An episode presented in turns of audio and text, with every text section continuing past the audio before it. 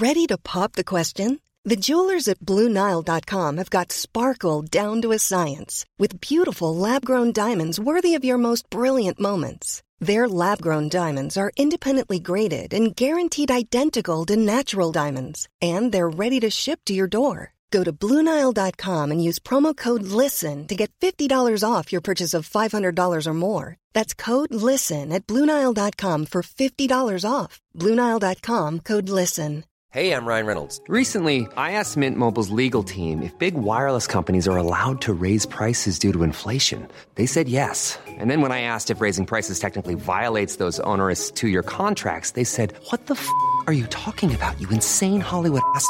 F- So to recap, we're cutting the price of Mint Unlimited from $30 a month to just $15 a month. Give it a try at mintmobile.com slash switch. $45 upfront for three months plus taxes and fees. Promo rate for new customers for limited time. Unlimited more than 40 gigabytes per month. Slows. Full terms at mintmobile.com.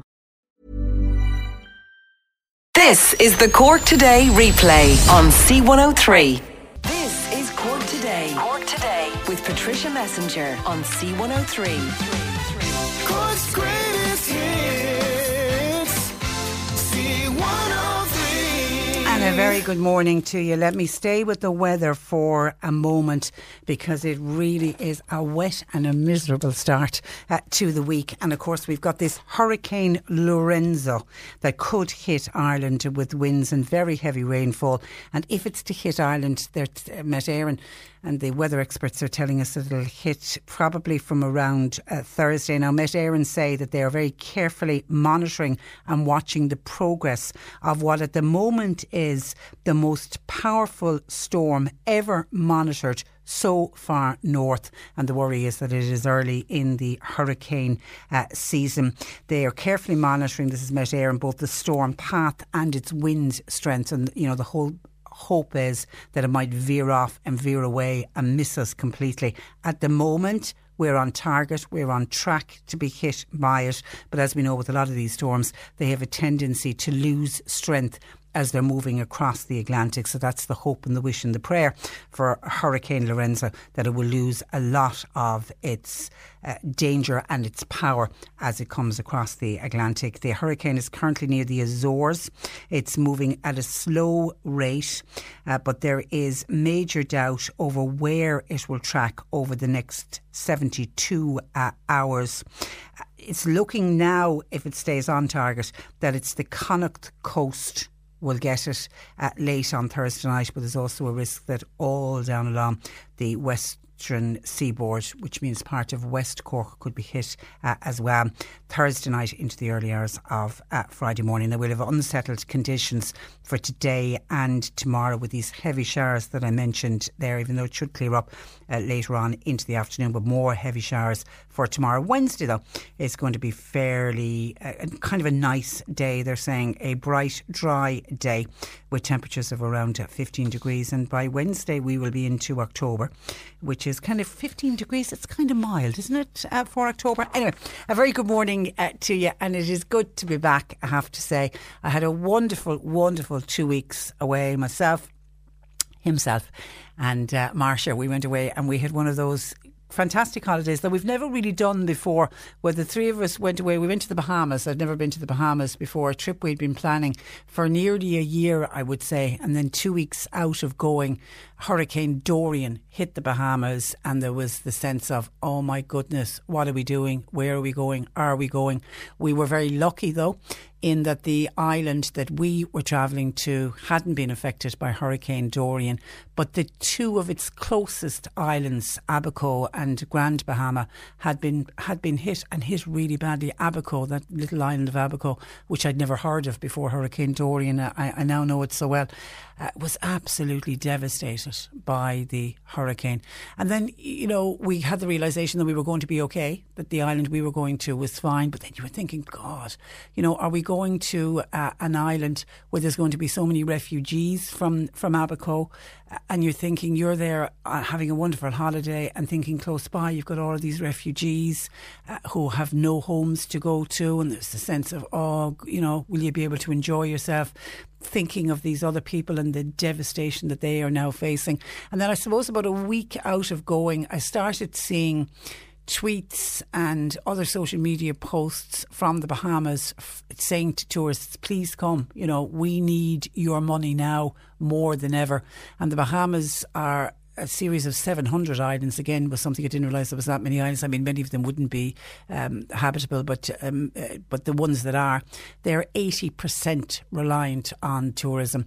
And what was lovely when we did go, and as I say, to an island that was completely unaffected by Hurricane Dorian, the amount of people from the Bahamas who thanked us for coming was was terrific and was saying get that message out to people please. We need to rebuild Abaco. We need to build Grand Bahama and we can only do that by the money we generate from uh, tourism. So that made me feel I have to say a little a little bit better. And the Bahamian people themselves are just the most wonderful kind friendly people. They are just incredible.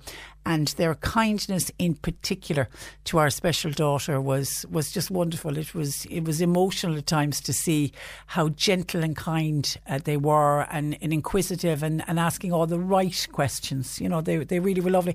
And actually I had one funny moment where I was talking with uh, a young Bahamian uh, lady who was working in the spa. There was a lovely spa. I was taking Marcia for massages and facials, which she was really enjoying.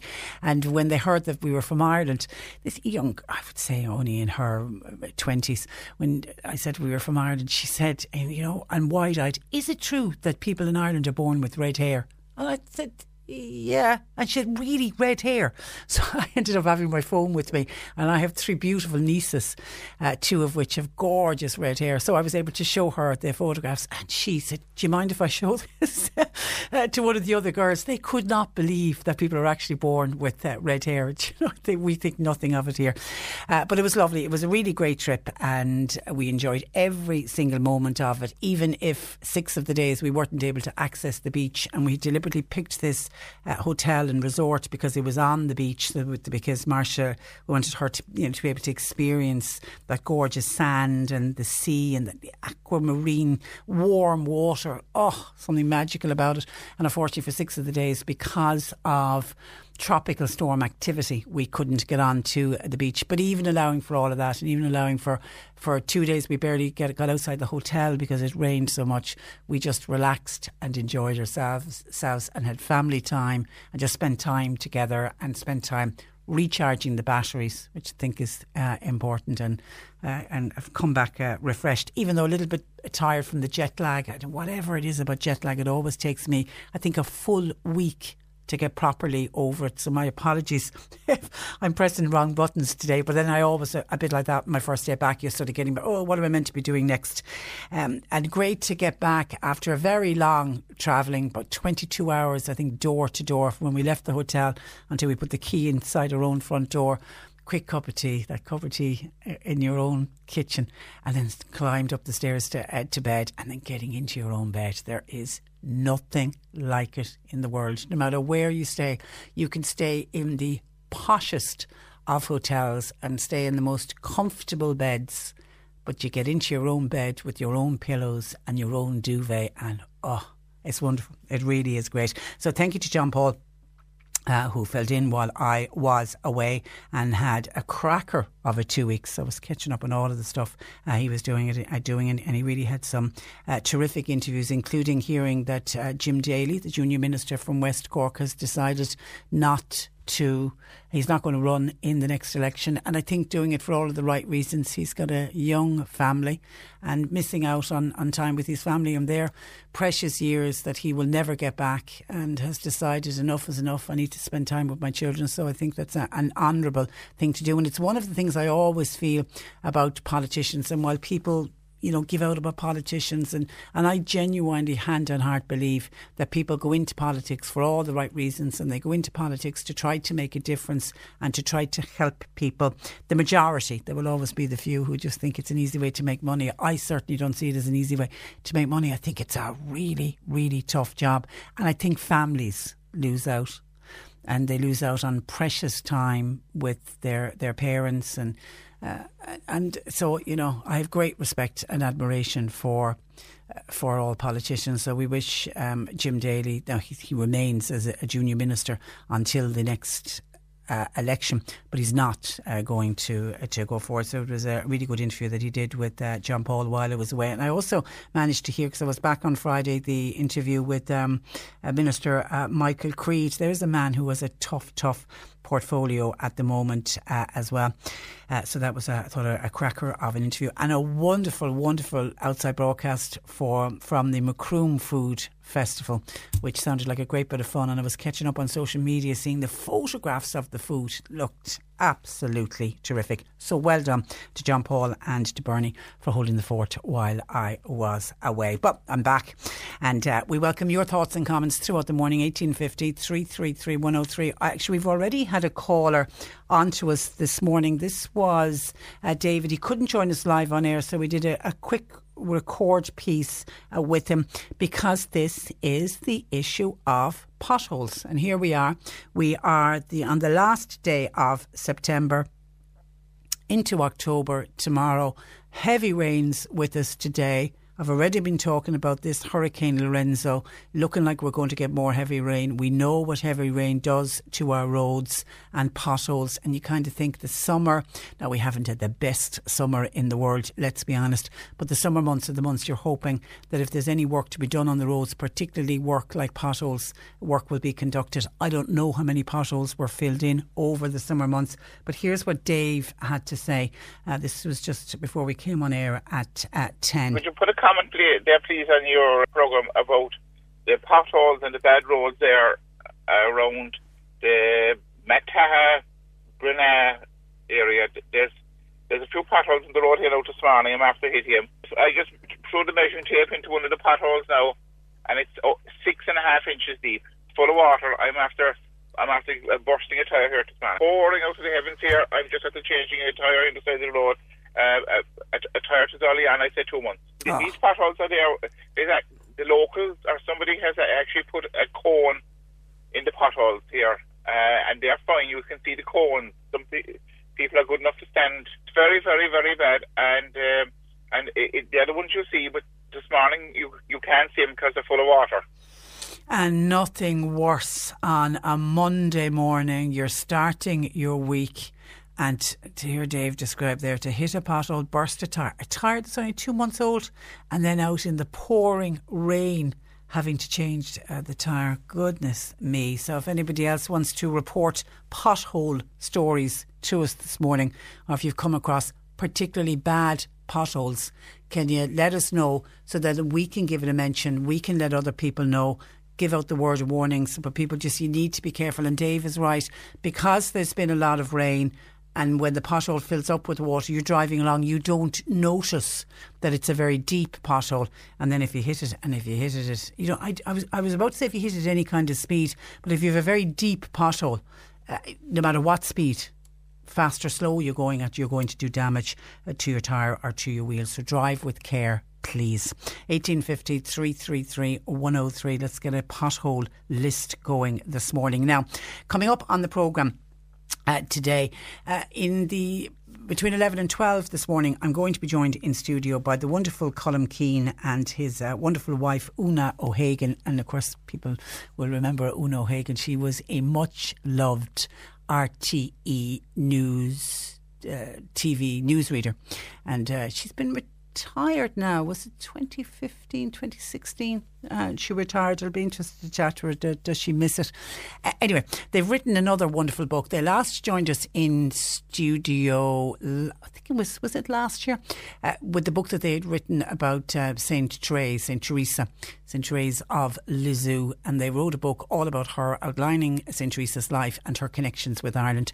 And previous to that, Colm had written uh, a couple of books about Padre Pio, and they've now put the spotlight uh, on Lourdes and St Bernadette and the Irish connection to Lourdes in a book that they have entitled The Village of Bernadette, The Irish Connection. And it's Lourdes, Stories, Miracles and Cures. And actually, you think you know a lot. I thought I knew a lot about Bernadette before I started reading this book, and there, there was a lot in it that I didn't know uh, about her. So it was interesting to read about Bernadette. But it's one of those books that will make you believe in miracles because it outlines very clear miracles that you know, doctors say there's, you know, this person went to Lourdes. In some cases, they had cancerous uh, tumours. Uh, in other cases, they had conditions of their limbs that weren't working, that had paralysis. And they came back, and there's no other explanation, there's no medical explanation as to why this person has been cured. And the only thing was that they went to Lourdes and they bathed in the waters. Lourdes, of course, famous for its uh, waters. And there's a really interesting story about how Saint Bernadette discovered the waters uh, in Lourdes, which I'll get Colm and Una to talk to us about uh, later on. But I want to flag that in advance if you've ever been to Lourdes, because Lourdes is one of those places. If you speak to anyone that's ever been, I don't think I've ever met somebody that's went to Lourdes that said, "Oh no, God, I don't want to go back." I think if you speak to anyone that went to Lourdes, they all hate leaving. There's something about the village of Lourdes that makes people want to stay, but always makes people on that promise, I will return, or they hope to return one day. There seems to be something very special and very magical and miraculous about uh, Lourdes. So I want to give advanced warning. And if you know of somebody that is a fan of Lourdes or has been to Lourdes or has devotion to St. Bernadette, will you let them know, please, that after about 20 past 11, uh, 25 past 11, uh, Una O'Hagan and Colm Keane will join us live in studio. And if you've got any comments to make about Lourdes, get it in. I'm sure Colm and Una would love to hear from you. 1850 333 103. The rising cost of childcare costs. And you know, this seems to be an issue we've been discussing for many, many years, and it just seems to, there seems to be no let up and no help to parents who are really struggling to get out to work and to get their children looked after. Many of these parents, particularly the moms, would love to be remaining at home, but in a situation because of the cost of their mortgage, for example, that they need two incomes to come in into the house. But with the rising cost of childcare, they're in situations where they're paying as much, if not more. It's like having a double mortgage. And for some parents, you'll kind of say to them, you know, I, I know I had one friend in particular a few years ago who said by the time her childcare was paid, she had two children there. There was a crossover of about a year where she had two children in, in childcare in a creche in the city. And, she, you know, by the time she had it paid, I think she ended up with 50 euro a week. And I said, God, is it really worth it for 50 euro? And she said, it is. And she said, I have to keep in there because she said, our mortgage, they bought during the boom. She said, our mortgage is so high. I'm not, while I'm not making much money now, uh, I know once I get the children into school and I'll only be paying for after school costs, I won't be paying full creche fees, uh, we'll then be back on track again. But we are going to need both of our incomes or we're never going to be able to pay off our mortgage. And I just felt so sorry for her because she was working very stressful job at the time and she would so much prefer to have been at home and then to be doing this stressful job and knowing at the end of the week all you had was an extra 50 euro in your back pocket just didn't seem uh, worth it at all. Uh, bless her heart. Now she's in a slightly better position now because the children are a little bit older, and she only has she still has after school costs, but they're obviously not as high as when you have two children inside in the creche. So we're going to be looking looking at this huge financial burden for families. We're also going to put a spotlight on the disability sector because they, this is another issue that doesn't seem to be going away. They're facing ongoing financial uh, crisis and we're coming up to a budget next week. And of course, everybody hopes with the budget that they will be uh, looked after. We know that this is not going to be a giveaway budget. I mean, the government have got to look at this budget and think about what if we have uh, a really hard Brexit, how we know that it is going to have an effect on, on this country. So they have, I suppose, in some ways, they've got to be sensible and they have to prepare for that. So we're going to speak about the disability uh, sector and their ongoing uh, problems that they are experiencing. And it's Monday. What does that mean? That means that Annalise Dressel will join us after half past 12 today. She'll answer any of your nutritional questions. If you have them, get them in for to us, please. This is the Cork Today replay on C103. Thank you to people who are taking time uh, to send in texts and WhatsApps welcoming me, back and hoping I had a nice break. I did indeed, including Mary, uh, who says, God, Patricia, but the hurricanes are following you around the world. They are. When I get back and uh, Hurricane Lorenzo uh, coming along uh, after me, please God, it won't be too bad and uh, it'll have blown out by the time it reaches our shores. Now, on potholes, just this is Adrian says, just heard your story on the potholes. Who should pay for the damage? Should the council be liable? Well, we have had people in the past, but you need to get photographic evidence to prove that you you know, that it was the pothole that caused the accident and you need to get onto the council. We have had people who have successfully got the price of the repairs or whatever it was, the damage done from the council, including our own Bernie who fills in for John Paul when I was away last week, John Paul was doing the programme for me, and Bernie, who fills for John Paul as our assistant uh, producer, she had she hit a pothole in North Cork. It was heading into Dromahane Village, if my memory serves me right, and she split a tyre and she got onto the council and she got the cost of. I don't know, was it a repair or a new tyre? Um, she's not in the building now today to ask her, but yeah, but you have to you have to get onto the council, but I know you do need to have photographic evidence. So you need to take. Now we all have. There was a time where who, where, who was a camera with them, but we all have cameras now on our phones. So take the pictures, take the photographs ASAP, and take the photographs of the damage done to your tyre or to your car. And there was also a WhatsApp in. Now this was before I played out uh, Dave's piece on the radio. This came in after nine to say, Hi, uh, Patricia, just to let you know, at least nine cars burst tyres on the Kanturk to Mallow Road this morning before 7am after hitting a pothole. And this particular texter has sent us on a photograph of the pothole about seven inches deep seven inches deep, hidden by a flood of water on the road. My daughter burst a tyre only two weeks ago, and the alloy rim is like a rugby ball after it. The pothole must be there since Saturday night's heavy rain. Is it not possible that somebody from the council passed that way yesterday? And Why did they not report it? A mile down the road, a couple of weeks ago, there was a water main leaking on Thursday morning, and it was Saturday morning before the council dug up the road to repair it. Surely that's a huge waste of treated water. Could it not have been done on Thursday night instead of blocking the whole place up on uh, Saturday? Uh, the council workers seem to spend more time doing courses. The pothole has been filled at eight thirty. This is the one I'm assuming that you that you sent the picture on that with the, the nine tower, nine cars burst tires before seven. So somebody obviously reported it. Council got out there half past eight this morning.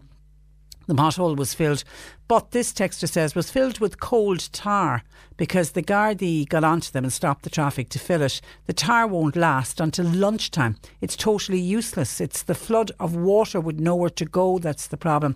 Who's paying for all of these tyres? Again, somebody asking these ca- the this this question are the council responsible? Yeah, if you've got the photograph of the pothole before, and you see it'll be dated and timed when you take the picture and everything, so you'll have all the evidence there. So I would suggest yes, you get on to the council, and we did ask that person to join us on air, but they unfortunately they're driving for a living, they're driving all day, uh, so not able to take time out to uh, talk to us. But my advice to you is yes, get on to the council.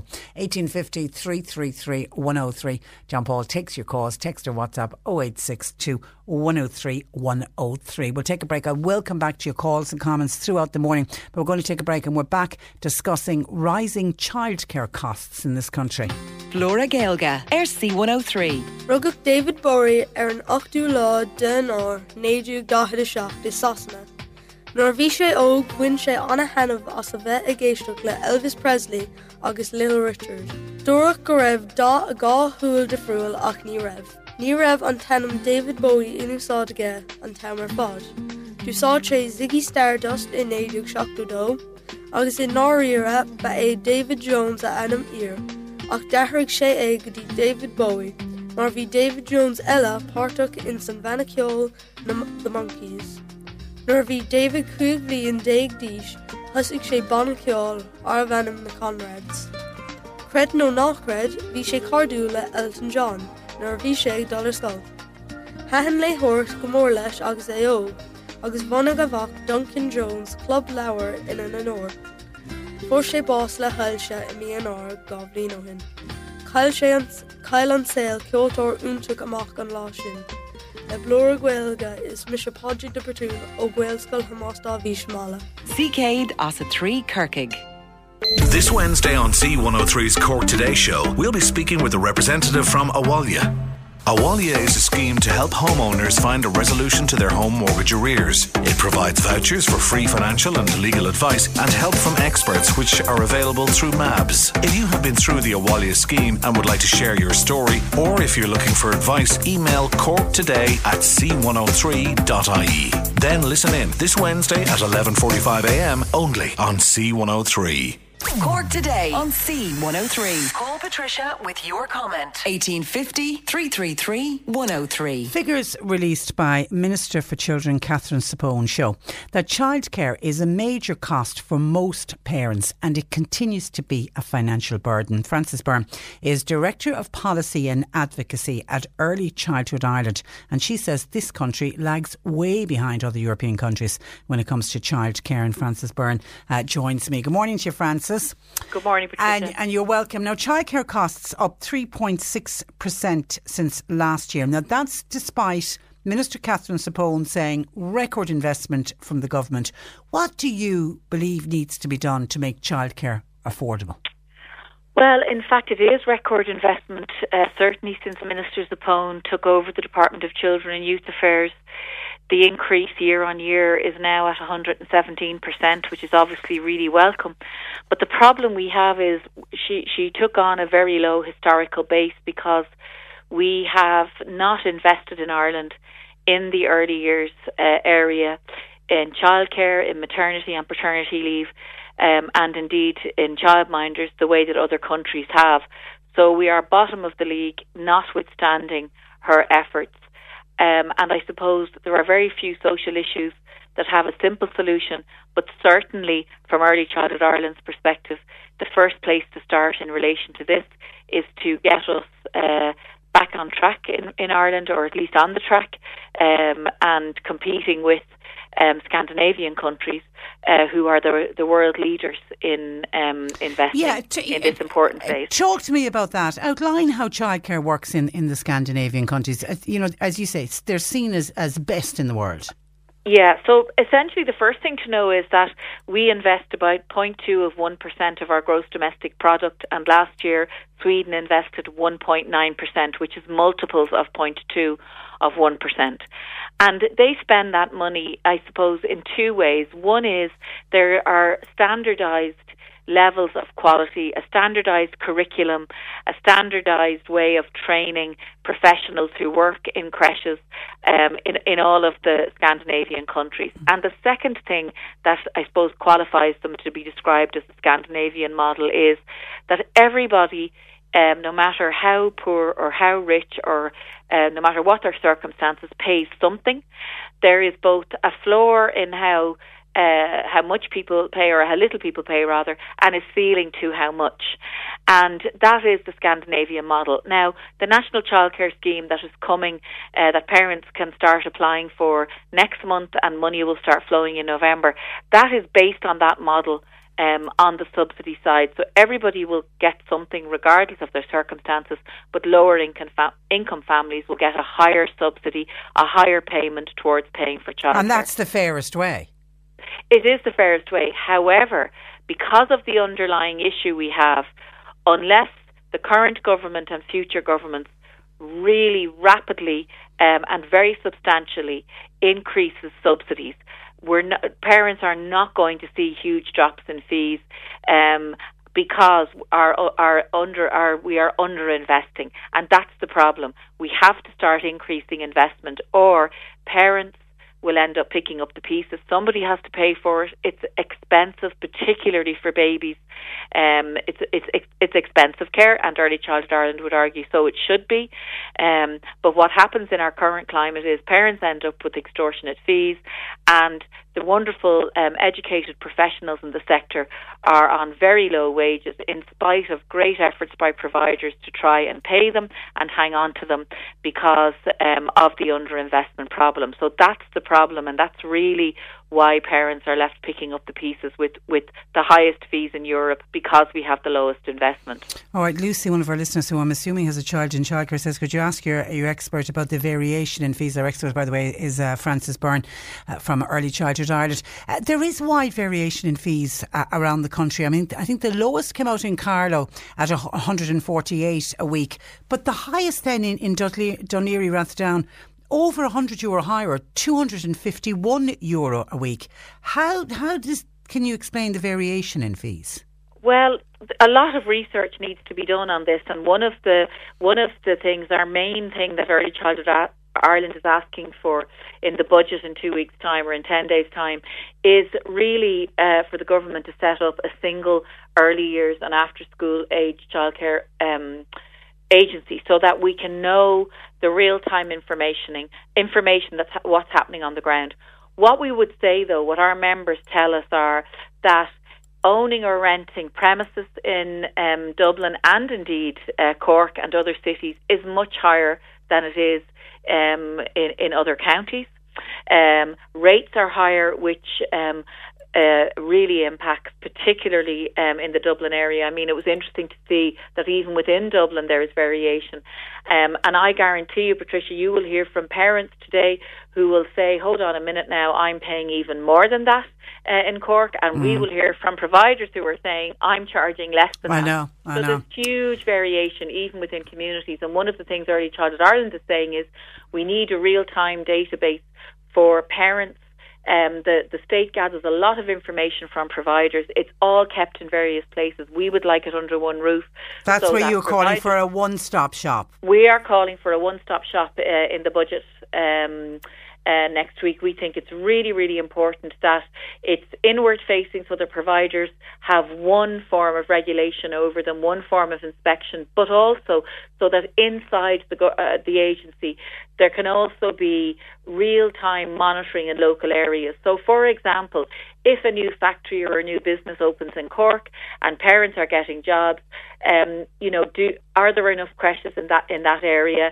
Um, what are we going to do to establish them? Are we going to invest capital funding in a particular uh, creche in Cork City so that it can build on another room or develop a new service? So all of that information is available, and we think it should be under one roof. And similarly, parents could then log on and see get all the information about all the creches um, in their area and not just be relying on inspection reports that sometimes aren't updated for months or word of mouth um, and so on and so forth. So we think that the agency would solve a lot of problems um, and a lot of issues and offer us um, offer the, the, the government advice about those local uh, actions that might be needed, as well as the overall national picture about where fees are, where quality is, and so on. And the workers, Frances, need to be looked after as well. I mean, SIPTU publishing their study on poverty pay rates, showing you know that experienced childcare workers are leaving their jobs. I think it's something like a twenty five percent turnover of staff. I mean, staff retention is a huge issue it's a huge issue and a huge challenge for Early Childhood Ireland's members uh, in Cork and elsewhere.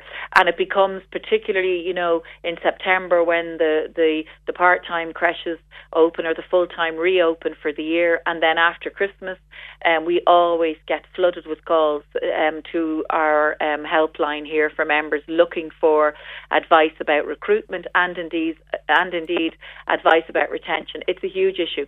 And to be very frank, if Minister Zappone was to ask Early Childhood Ireland if big investment was coming, what could I do first?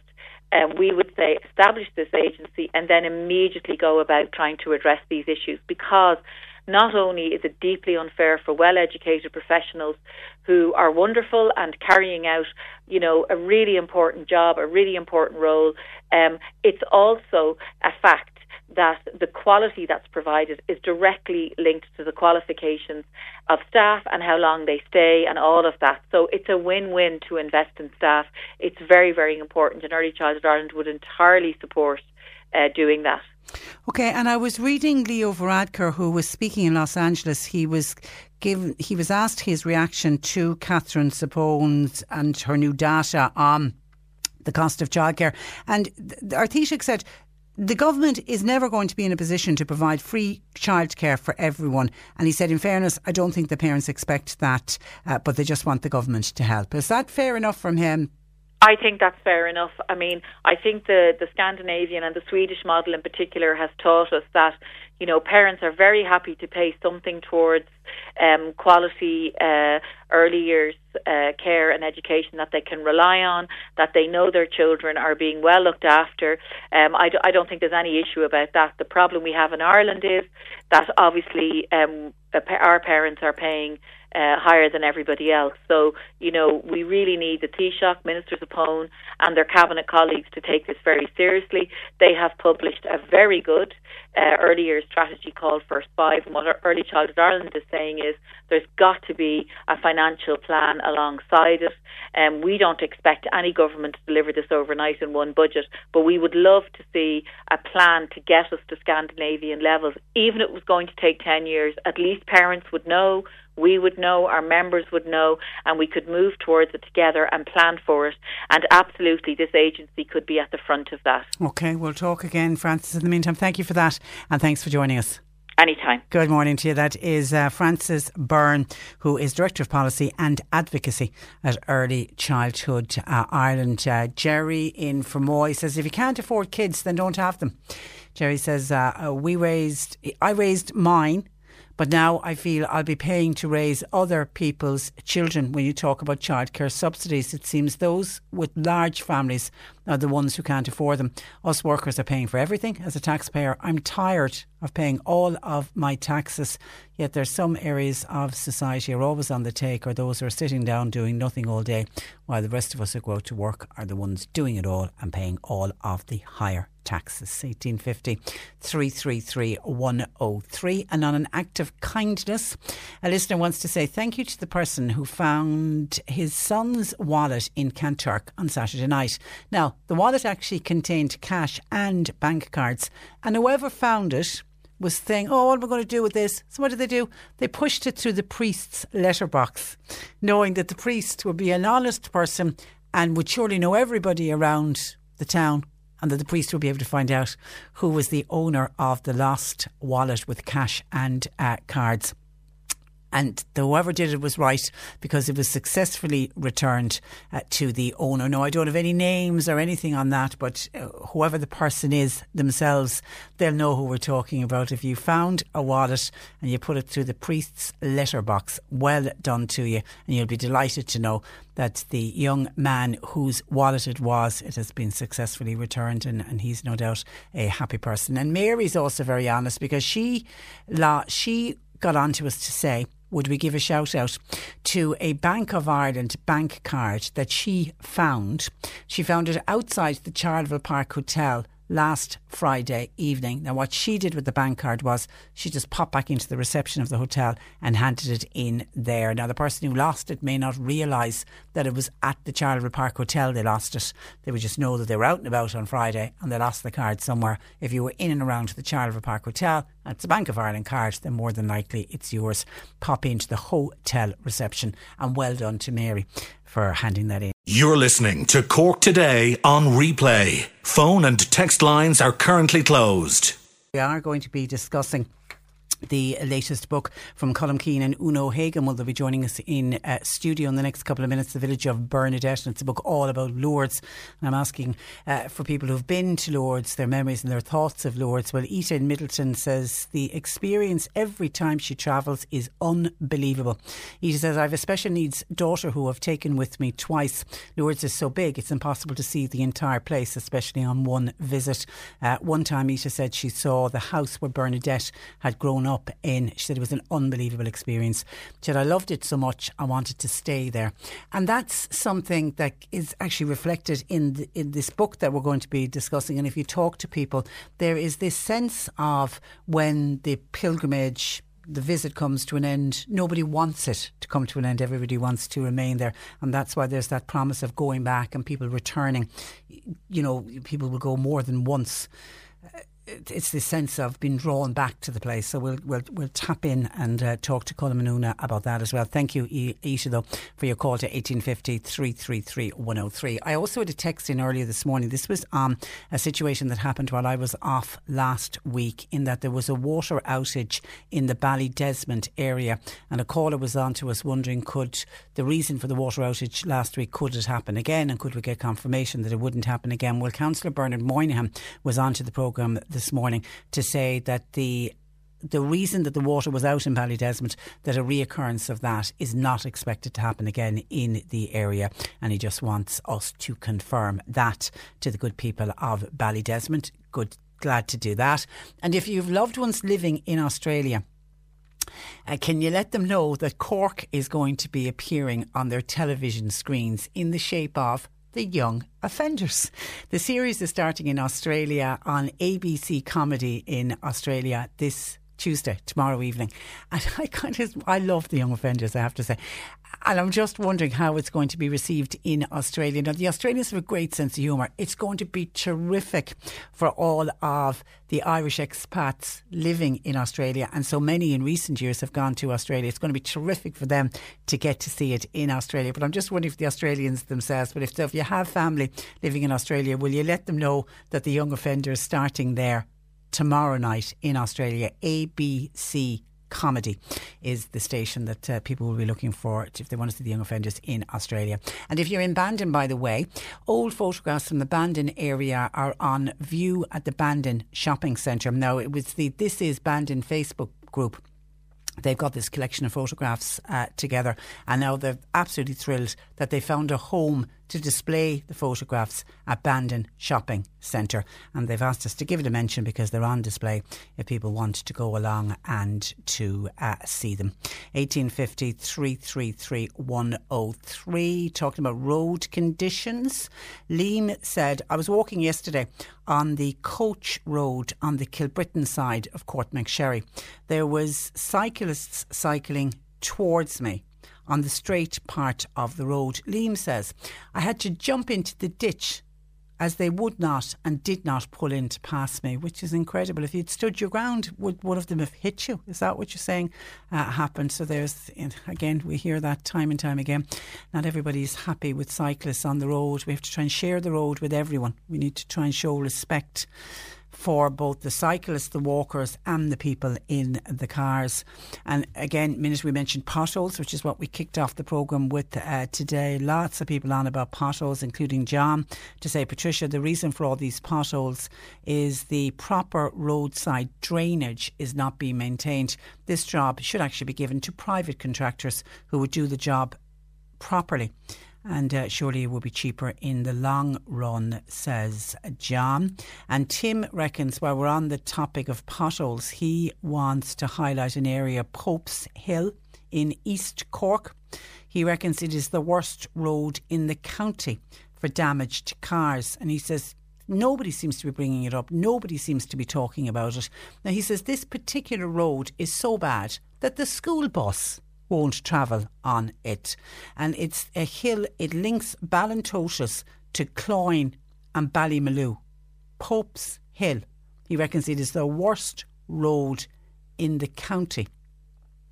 And, and I don't know if that has been mentioned on this programme or not before, but according to Tim, it hasn't. So we're glad to give it a mention now. Thank you for that, uh, Tim. 1850 333 103. And then Michael from Castletownbere was on to us with quite a lengthy WhatsApp on a topic that I was hoping to mention today. So I was glad when I saw Michael's uh, text come in to say, Very good morning, Patricia. Welcome back. Thank you.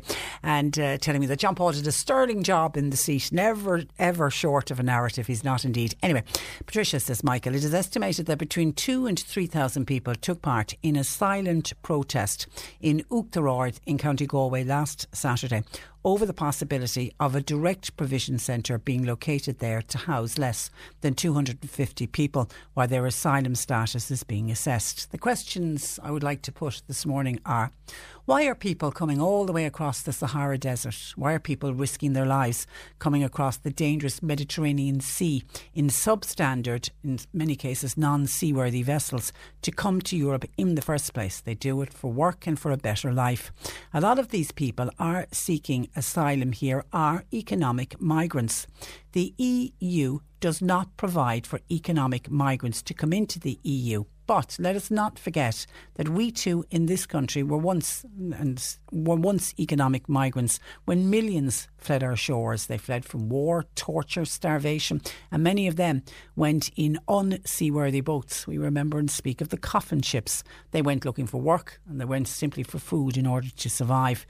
Many never made it. Many died here at home, while others died at sea. We should have a debate on this matter. The EU has done nothing for economic migrants. Furthermore, nine people every minute are being forced for their homes. Why? Because of climate change, and a lot of them are coming from sub Sahara Africa. We should not underestimate the speed in which climate change is roaring towards us here.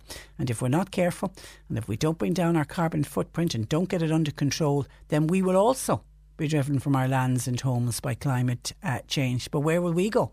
And that's from Michael in uh, Castletownbere. And the whole direct provision system uh, was highlighted by the Bishop of Galway, who said it is not fit for, for purpose. And he his intervention now, it seems, is likely, according to the papers today, to put further pressure on, on the government. It is. It depends on what commentary you're reading, between two and 3,000 people marched in the village of Oughterard, as Michael says, on Saturday over this plans for the Direct Provision Centre. But the Bishop in Galway, Brendan Kelly, says the current system contributes to deepening ignorance, resentment, and suspicion. And he's now calling on the Department of Justice to engage with locals. He said the recent events in, Go- in County Galway regarding the proposed location of the Direct Provision Centre in the town, he said it's very concerning. He said, to be clear, the Christian way is or is seen to be to be welcoming towards the stranger. He said, with regard to the direct provision model, though, he said it's not fit for, for purpose. It prevents people from integrating.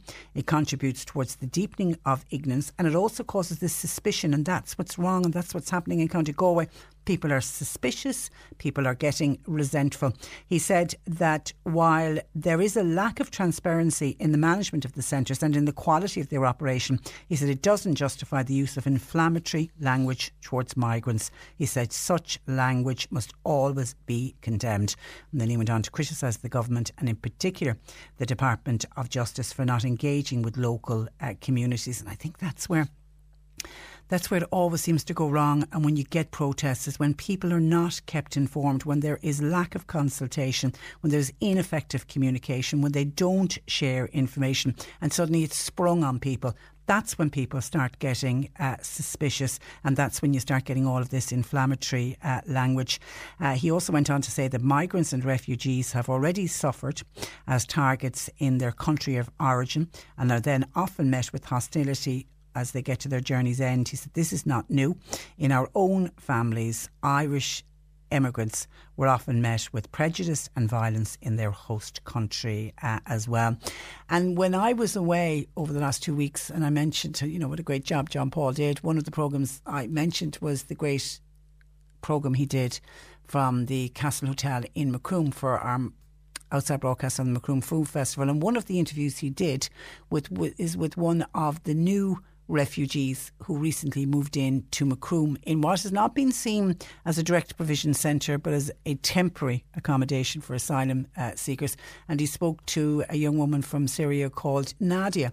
And I was really, I didn't hear the interview, but I was interested in asking John Paul about how he got on with Nadia and how Nadia and the other asylum seekers were getting on in Macroom. Because I remember on this programme when it was rumoured that the hotel in Macroom was going to be used to house asylum seekers. Again, it was a rumour machine. People were suspicious. People were worried. People didn't know who was coming. People didn't know how long people they were going to be staying there. Would it be suitable for asylum seekers? But according to this young woman, uh, Nadia from Syria, talking to her own John Paul, um, they're getting on really well, and that local people have been very accepting uh, of them and have made them feel very welcome, which was uh, terrific to hear. But this is what's going on at the moment in Oughterard in County Galway. People are not happy at all about the possibility of uh, a, an asylum uh, centre uh, opening. And we have many, many uh, asylum centres dotted all over the country. Did I read some? I think there's 40 in total now. Yeah, we've got 40 centres in 18 counties. And according to Minister Flanagan, because it's under his remit, he's the Justice Minister, Charlie Flanagan, uh, he said of the centres, they're all working reasonably well was what he said. I don't think he could say they're all working very well, but they're working reasonably well. Uh, so we'll wait and see what comes out from uh, County Galway. But certainly to have between two and three thousand people on a silent protest last Saturday evening, certainly people are not happy about the idea of that asylum centre opening there. 1850 333 103 lines are open. You can text or WhatsApp 0862 103 103. C103 Jobs. A childcare worker is required. It's for Playdays preschool, and that is in Wing. Experience is essential. Construction labourers are wanted. That's for different sites in West Cork, and a person is wanted for telemarketing. That's in the North Cork area. You'll find all the details and more job opportunities by going online now. Just go to c103.ie forward slash jobs for more. This is C103. This is the Cork Today replay on C103. Connect with C103 on Twitter now. Search for our Twitter handle at C103 Cork.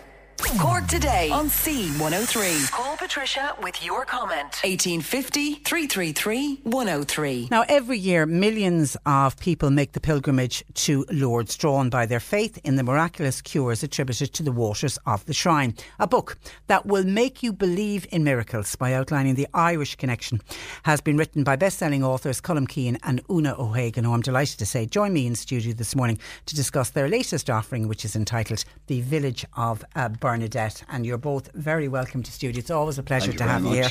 Now, Colm needs to explain in advance. He's got a bit of a hoarse throat, uh, but uh, I know you'll do fine. You'll, you'll be absolutely brilliant. Okay, okay. Now, people who go to Lourdes always talk about what an incredibly special place it is. And from this morning, I can see from texts coming in when I mentioned we were going to be talking about it, people again talking about just what's so special about Lourdes.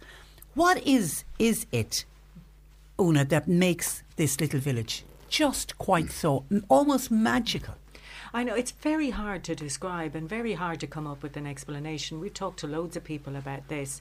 I just know from my own experience that when you, the, Lourdes is a, a little, it's a sanctuary kind of area where the grotto is, the baths, and when you walk past that line, um, there is just some, there's a peace descends. There's, um, you have time to think. You're in the midst of people who you're kind of putting your day to day concerns away from you. But you also have time to think about what happened there. Uh, and what happened there 160 years ago is still, you can feel it. Uh, when you go there, you can feel this holiness, this special place, this place where Bernadette was. And I'll give a sto- uh, an illustration that Colm often talks about. We went uh, the last time we were there in at Easter. We were in this huge basilica. We were a bit late, and we kind of scooted into a, a, a little area. And there was uh, a man in his forties, and he was in a wheelchair. And he may have been suffering from something like motor neuron disease or multiple sclerosis, something like that. He was paralyzed. And his father, who was in his 60s, was looking after him. And his father just was so attentive to him. Both of us were mesmerized by it. He, the father, when he the, the son wanted something to drink, he very gently took out a bottle of water, you know, gave him a few sips. Everything that the son wanted, the father was attuned to. And that to me summed up the the magic, the specialness of Lourdes. There's people look after each other. You know, there's very few people who get through life unscathed. And Yeah. it's a kind of it's a place where my mother used to use this phrase, oh, consolation. Yeah. It's a kind of, it's an old fashioned word, but maybe it's something to do with that. And, and what. I loved, and it really comes out in, in your book, while everybody, well, a lot of people who will go on, on a pilgrimage are going there for the cure. Yes. Yeah. Uh, and, and no doubt, you know, that Mm-hmm. gentleman went with his son in the hope of, of a cure. And while not everybody gets a cure, but people come away with something even more important that peace of mind almost. Exactly. And uh, there's a story in the book that I find really moving. It was written by uh, a guy called John Gibbons. This goes back to the 1920s. Uh, and I'll tell it to you briefly. It was a young couple um, due to be married. Uh, they discovered that she was very, very ill. They hadn't got much money, and what they had, they spent on doctors. They, there was, but there was no hope. So they decided they would both go to Lourdes, and they did. And John Gibbons met them, and he was obviously very taken by them. He noticed that they weren't dressed in their best clothes, and he, like everybody else, was dressed well. But these, they, they were down to their last few pennies. They couldn't afford it. They just they couldn't afford it. But uh, when they were going back, um, when they were returning, he noticed the the young woman getting on the train, and that she couldn't do it. She was she had a still had whatever problem she had before, and he said to Our Lady, you know, couldn't you have spared even a little cure for for this young woman? And he went um, on the train. He went to the carriage where they were, and he was kind of bracing himself for, for a sad scene. But he said they were so happy. He couldn't believe it. That they were uh, holding hands like you would in the cinema on a Saturday night. And he, he was puzzled about this.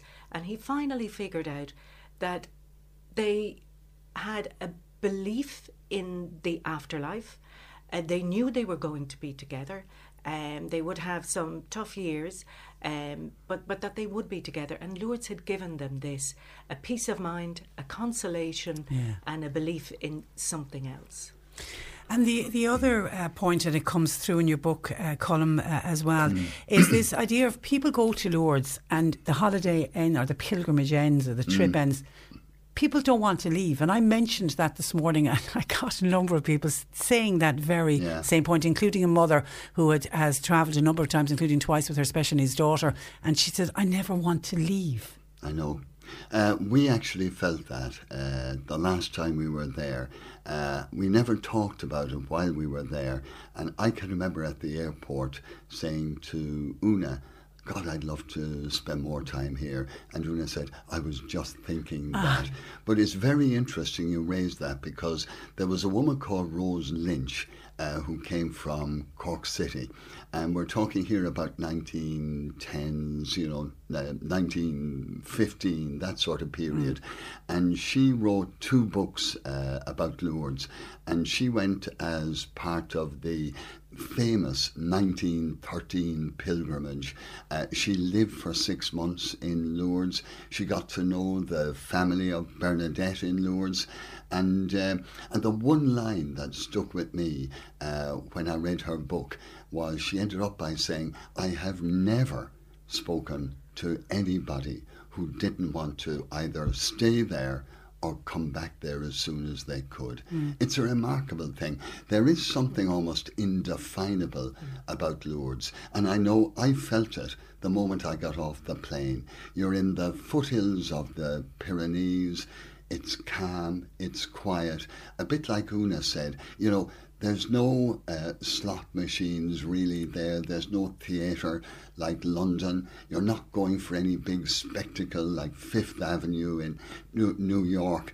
And it is very introspective. Uh, you're given a huge opportunity to think. And a bit like the story that Una told, you know, I've been through my own problems. I had cancer and very serious cancer, a 20% chance of surviving. But with the sort of people that we came across there and met, I mean, I came away thinking, you know, I'm fine. I'm doing just grand. And uh, and there is something very special uh, about Lourdes. I and that's why people anybody to go there. return and, and keep returning. Yeah, I mean, keep we, returning. Yeah. we were up in Knock uh, yesterday doing a book signing up there, and the number of people who would come up to us and we'd I was in Lourdes. I was in Lourdes. I, yeah, I'd say to somebody, "Have you been in Lourdes?" Yeah. And she'd say, "Well, 17 Yeah, times." yeah, Uh, there was one woman who was there 48 times. And 48 times. Oh it's goodness. Okay. Oh, I suppose we, we I, I was going to start at the beginning, but well, let's start at the beginning now. Who was Bernadette? Uh, she was Bernadette Soubirous. Uh, she lived in a town called Lourdes in the centre of France, as Colm said, in the foothills of the Pyrenees. She came from a very, very poor family. Uh, they lived in a place called the Dungeon, and if anybody's been there, they'll know what I'm talking about. One room kind of hovel, freezing cold in the winter, uh, boiling hot in the summer. Um, they were so poor that uh, she had to. She was sent to be a shepherdess nearby in a town called Bartres when she was 13, going on 14, and. Um, there she looked after the sheep, helped this woman, Marilag, who was not a nice woman at all with the children. And she must have been so lonely. I just feel so sorry for her. But in January uh, 1858, uh, she'd had enough and uh, she walked all the way back to Lourdes. And then three weeks later, she had the apparitions of Our Lady. And she was going out to collect firewood, wasn't it? She was She sent was. out foraging Exactly. almost. She was It was there. because of the poverty that she was out that day. Precisely, yeah. She was. She headed off with her sister and her sister's friend. Went to a place they'd never been before, called Massabielle, which was a kind of a rocky outcrop. The two girls went ahead of Bernadette, uh, and she was trying to cross the river, and she heard a, a sound like a rushing sound, like like the wind in trees. But she looked at the trees, and they weren't moving. And she looked back at the, the rock and noticed a rose bush was kind of shaking. But behind that, there was a niche, and in the niche, there was a light. And she perceived then that there was a, a figure in white in the light. She later called her a beautiful lady.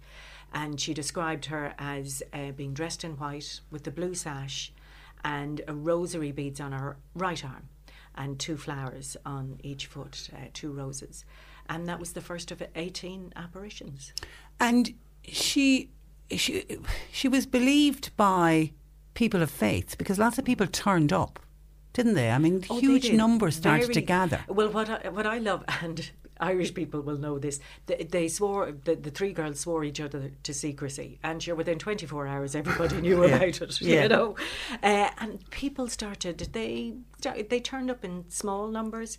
But then I think was it about ten thousand people turned Yeah. up Yeah. by the, the last one, which was would have been in July of that year.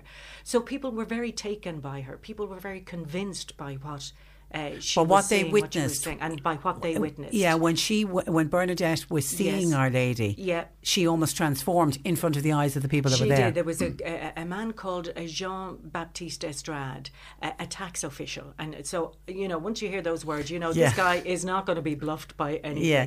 And he went along to kind of. Not really poo poo it, but just to see what was going on. He didn't have any great belief or great faith.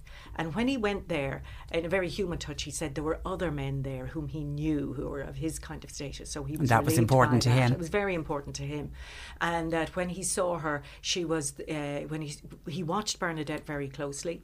He said she made the most beautiful sign of the cross. She uh, bowed beautifully, but you knew, he said, that she was having a conversation with someone that you could not see. And he said, almost with one accord, all the men they took their hats off and knelt down, and uh, he's they were all convinced that uh, Bernadette was seeing Our Lady. But Colm, not everybody believed her, and I mean, she was interrogated, Yeah. but she stood up to them. Yeah, she had a terrible time from that point of view. Uh, she was interrogated in the first year or two uh, by the imperial prosecutor, an ecclesiastical court of inquiry. There were doctors, lawyers, bishops, archbishops, uh, writers, journalists. Everybody came. Uh, a famous Jesuit came, interrogated her, and the inspector of police, uh, Inspector Jacome. And these were now older men. You know, they were learned men and very esteemed, confident individuals. Hugely intimidating. Oh, she was 14. Yeah. Um, but she was as tough as nails. I mean, she was a beautiful girl and a really, you know, she was a holy, but more importantly, a nice girl and good to her family, good to her young brother and all that. But when it came to these people, she could stand up to herself like nobody else. I mean, there's a great story with Jacome, the inspector of police, who's giving her a terribly tough time.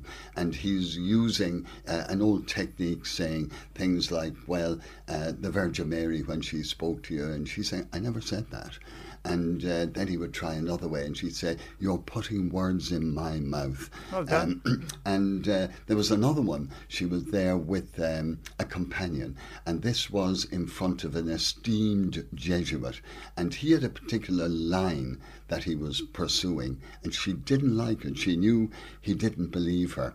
And after a while of this, we read the whole transcript actually, it was amazing. After a while, she turned to the friend and she said, he doesn't believe me. We're out of here, and they were gone. You know, so she was Which- tough enough to wonderful. stand It- up. Yeah, it took great courage as well. But she was so firm in her belief that what she had seen. Well, that's the most important thing. And I, I'll tell you what gives me great credibility about her. Even Jacome, he wrote up the notes of this event. And at the end, you know, he goes through how awful the whole thing was. Uh, you know, the events at the grotto, they wanted it stopped. And uh, he threatened her with imprisonment, everything. But at the end, he had a little paragraph saying, but you know, listening to her, she never changed her story. She was highly credible, um, highly believable, and that really was the bottom line.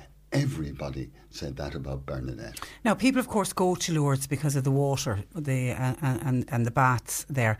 You have an incredible story, uh, Una, which I thought I knew everything about Bernadette because I took it as my confirmation name.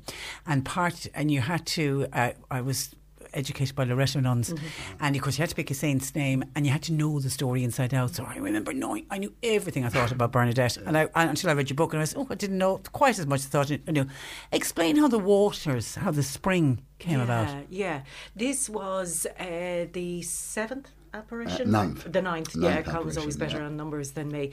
And it was the 25th of February, 1858. Okay. And Bernadette went, as usual, um, to the to Massabielle. And when the the vision appeared, the beautiful lady said to her, uh, "Wash in the water and drink of it." And Bernadette presumed it was the river that was nearby and started heading in that direction. The lady made it clear no, no, no, it's not there. Eventually, Bernadette figured out where she must go, and she saw that the water was uh, the the ground was kind of muddy, and so she tried to put the mud into her mouth, and she nearly got sick three times. Um, because she thought this is what the lady was going to do. Now, if you imagine what people who Watching. were there watching it were thinking, they thought she had gone mad. She was smearing mud on her face. She was trying to eat grass. Uh, so when the vigil, when Bernadette, the, the apparition ended and Bernadette went away, there were a lot of people were very upset by this. But there were a group of women who went to see what is it that she was tr- that she was looking at or trying to find, and they noticed that the ground was kind of wet. Uh, there were uh, some more men were there, and they had shovels with them, and they started digging it. And the more they dug, the more the water sprang up, and the faster the water flowed, the clearer it became. And that was how, and nobody had known about this spring before. And that day, they said, uh, there was a witness who said it was about the size of a soup tureen. And of course, after that, then the miracle started happening very quickly. Yeah.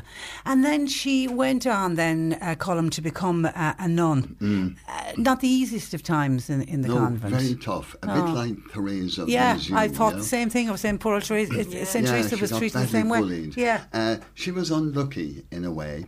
Um, she was also unlucky, you know, because she became very famous. Um, a lot of people wanted to get in touch with her. Famous people were talking about royalty, you know, Mm. writing letters. Didn't fancy that too much now in the convent. But she was unlucky because there was a mother novice, you know, the head of the Mm. novices, and her name was Mother Vauzou, and she didn't like her. She was She took uh, an instant dislike to her almost, yeah, didn't she? oh yeah. She was a snob, and um, and she used to call uh, Bernadette the shepherdess, and the mother superior used to call her a good for nothing, and she had a God, dreadful time. Dreadful. And she would talk about it later on, and she would say how humiliated she was, but she never showed it. You know, she put up with it, and uh, but it really was a rough life, terrible life for her. And she never went back to Lourdes. I found that quite sad.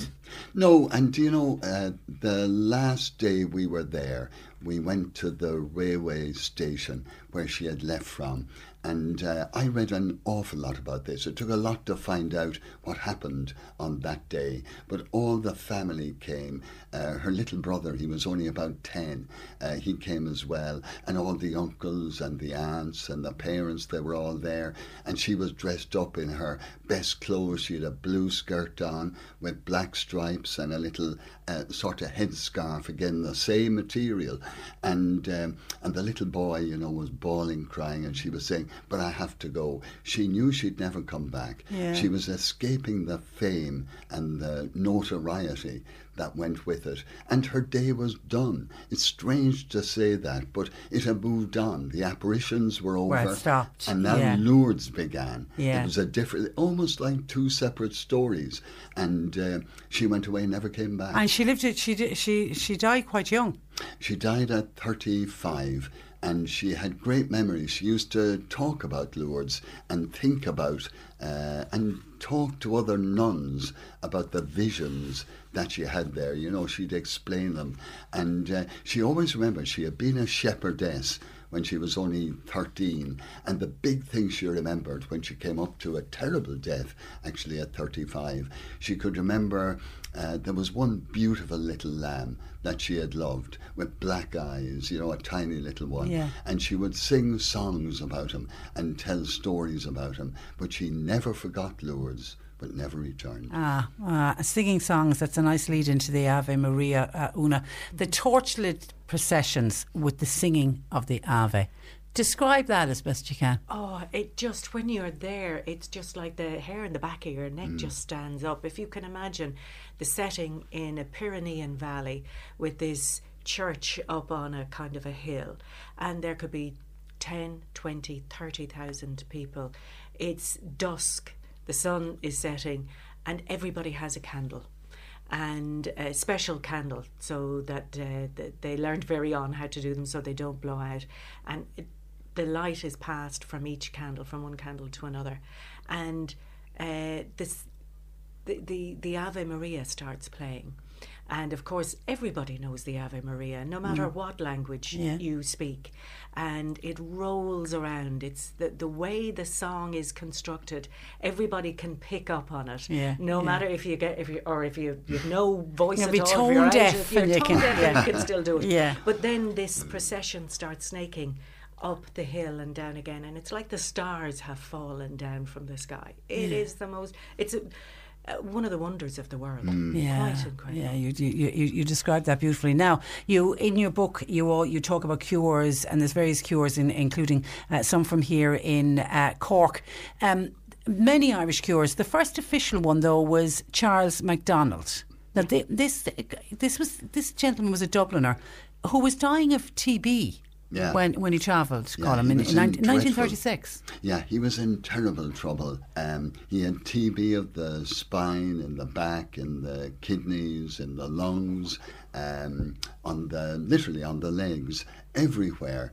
And uh, he was given no hope. He had been uh, on the flat of his back, couldn't move, and uh, eventually thought the only chance I have is to go to Lourdes. What I love about his story, and I come to the reason why I say this in a minute, he had to be brought by ambulance, stretchered down to the boat in Dublin. As He was so off. unwell. Oh, he was so unwell Yeah. and stretchered the whole way to Lourdes. But very soon after he went there, uh, he began to feel better. And uh, he, you know, he went into the baths. So many stories associated with the water Yeah. of Lourdes and the baths.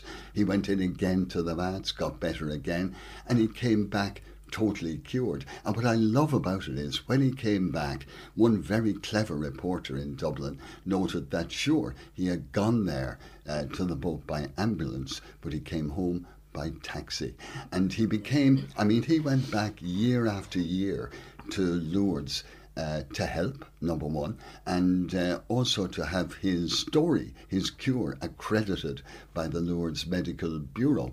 And it was, and it became the first formal uh, Irish cure. Not the first Irish cure, but no, the first, first formal one. one. to And, of- and of course, we, like, like that was 1936. He went by ferry, by train. You know, we we f- we forget how easy it is today to jump Yeah. on a plane and go to Lourdes. Goodness me, those pilgrims really went on pilgrimage when they first travelled. Actually, well observed, and it would take maybe up to three days to Yeah. get there and three days back. Now, you've got to remember, a lot of people would go to Lourdes because they had disabilities, they were unwell, and uh, back in those days, you didn't have ramps, you didn't have elevators in hotels. You know, you had to go upstairs. Yeah. and, People had to be uh, carried if they you had couldn't to walk. be carried everywhere. And uh, and there is a great image. I'm back to Cork again with Rose Lynch when she went with the 1913 pilgrimage. The one big image we talk about this a lot. When they arrived at Lourdes, she got out of the train and she was looking back down the line of carriages, a huge line, and all the people were coming out. And the big thing she thought was, how did so many people make it here? Incredible. Some of the texts uh, coming in. Michael O'Sullivan in Castletownbere. Congratulations, Patricia. What a superb interview with two lovely people. Calm, mind blowing people. Uh, they would hold an audience for hours uh, listening. It's so interesting. Best wishes to both of them. Great to hear them again on your programme, especially the lovely Una. uh, Teresa said, Lourdes is a touch of heaven to me. It's a cut off from a very busy world and recharges my batteries every single time. You meet so many kind people there and you leave it waiting to return again, said Teresa. Michael in Bantry says uh, St. Bernadette is a black and white DVD, the old movie. It's well worth uh, watching. And uh, hi, uh, Patricia, I can testify to the magnet that is Lourdes. Some 30 years ago, an in law of mine was taken to Lourdes as a last resort with an ailment and was miraculously cured. In Thanksgiving, they asked a few of us to go out the following year. More out of diplomacy than anything else, I decided that I would go. I wasn't really a believer. I'm going since. Even when money was scarce, I managed to go. I can't explain what it is, and most people, it's personal, but it's definitely there. I'm a very firm believer, uh, says um, a Fermoy a listener, and on and on they go on that whole theme of the pull to go back. Yeah, I know. I mean, when Colm and I were, I remember we were going up the steps. Colm said, I'd love to stay here. And I said, yeah, so would I. And we both said, well, when can we go back? Yeah. It's just something special about it. Um, hard to define. But you don't have to be terribly religious. I mean, Yeah. I don't want to give people the idea that, oh, you know, it's 24 hour rosaries or anything like that. I mean, the fun you can have there, the social life is brilliant. Yeah. And, um, you know, there were young people walking down the street Yeah, and having fun and it's not it's not over you would think with so many people who are you know struggling with illness uh, either physical or mental or whatever you think it would be very sad but it's not Yeah. it's not it's most uplifting Yeah, and place. yeah, and people talk about that connection um, when when people go out as helpers, the way they connect. And actually, I've just seen a lovely text in saying only last Tuesday we lost a fantastic uh, lady, aged just 33. Um, Anya Byrne died in her sleep. She went and worked with both the Cloyne pilgrimage and as a helper at Easter every year for the past 15 years. The Lourdes family are supporting each other. We're all devastated.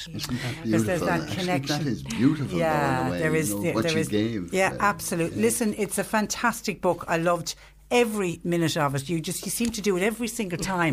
you just seem to produce these books that you can't leave down. Uh, it really is terrific, and as I say, it, it is a book that will really make you believe in uh, miracles. Uh, it is called The Village of Bernadette at the Irish Connection: Lourdes Stories, Miracles, and Cures, and as they say, available in all good bookshops. Uh, everywhere we hope, yeah. Good. Colm Keane and Una O'Hagan, uh, we look forward to your next visit to the studio. and thank So you for do we. joining us this morning. Good morning to you. Nick Richards, weekday afternoons from 1. C103. I'm in Skibbereen for the West Cork Food Festival. Mark, now you do what looks like the most beautiful chocolate I've ever seen. We do the best chocolates known to humanity, and then we get funky. We've got flavours from lavender, rosemary, and lemon to pistachio and raspberry to blueberry and Earl Grey tea. Do you have to taste test all this? Yes, I do. I taste test, and I get the ones that are damaged or fall on the floor. Join me weekday afternoons from 1. C103. There are now even more ways to listen to C103. Tune in on your radio, go online, or grab our mobile app. And now you can ask your smart speaker to play C103. Play C103. Okay. So you can just follow me. Try it now. Try it now. C103. Every couple has a story of how they met. My mum met my dad at school, uh, in detention. My best friend met his wife at a club through a friend of a friend. And my boss met her fiance after they got chatting online. Find someone to share your story with at c103dating.ie. 24% of Irish people have tried online dating, and one in five relationships begin there. At c103dating.ie, we have genuine, nice people that would like to meet you. Begin your story today by registering for free at c103dating.ie. You're listening to Cork Today on replay. Phone and text lines are currently closed. Once again, my thanks to Colm Keane and Una O'Hagan for joining us in studio. It's always such a delight to have both of them in studio because no matter what the topic, they're just always so knowledgeable uh, about it and they're just an absolute dream to interview. And they're just a lovely, united couple. I mean, everyone in the building who came in contact with them saying the same thing. They're just so lovely. They're just lovely, lovely people. And it's been, and I'm glad that it came across the airways because the amount of people that are texting in saying, aren't they such a lovely couple and they spoke so well. Uh, so thank you to people who took time out uh, to contact us uh, by text and by call and people talking about their own stories about Lourdes and this attraction that once you go once this urge to go back again. And also, thank you to the person who texted in about that lovely young woman who suddenly and very sadly passed away, Anya Byrne from Cobh, who was very much part of the Lourdes family and uh, worked as a helper with the Cloyne pilgrimage been every year for the last 15 years and sadly uh, passed away only last Tuesday. And somebody else was on to say, I've been to Lourdes twice. I'm only 28. I'd highly recommend it to everyone. It's a truly amazing experience, and everyone's very welcome to join in the Cloyne pilgrimage in June. Anya Byrne that you spoke of was a truly amazing person who will be so dearly mi- missed. This text has said, I'm looking forward to reading the book. And Colm and Una have kindly given us five books to give away. And when I saw the other text coming in about Anya, I went and asked them if they would sign a copy, especially for Anya's family. And we're going to get that. We'll, we, and they have. They very kindly uh, um, written a little piece inside the book that we will get to uh, Anya's Anya Byrne's family uh, in Cobh. Now, you know they're so desperately grieving at the moment. They might be able, be able to read the book now, but maybe in the weeks and months and uh, ahead they may get some comfort from the book. But we remember Anya Byrne, and she seemed like an incredible young woman who worked at the Cope Foundation, and she will be dearly, dearly uh, missed. I mean, the big pain for her immediate family, but also then for her wider circle of friends. Uh, and uh, and as, as was put up on her death notice, her extended Cloyne Lourdes family. And as I said, that's been reflected in some of the texts we are getting in uh, today. So we remember Anya Byrne as we've been talking about Cloyne today. May she rest in peace. And as I say, we'll get that book out to Anya's family. But Colm and Una have given us f- on, uh, five other books that they've signed uh, as well to give away. We'll do this by text. So it's 12.15 now. We leave, we'll run the text message service for 10 minutes. Okay, that'll give you time. So we just need you to text the word book along with who you are and where you're from. Okay, so get that into 0862 103 103. We'll let it run for 10 minutes and then we'll randomly select five winners and uh, we'll pop a book, The Village of Bernadette, in the post uh, to each of our winners today. So text the word book along with your name and address to 0862 103 103. And yes, it is available, as they say, in all good bookshops. It's called The Village of Bernadette, The Irish Connection. And it really is a lovely, lovely read, as you wouldn't expect anything else from Colm and Una. They really are terrific when they decide to put pen to paper. And actually, when we came off air, I was saying, well, what's next? What's next? Now, Una straight away says a holiday. and she's adamant that they need to get a bit of a break.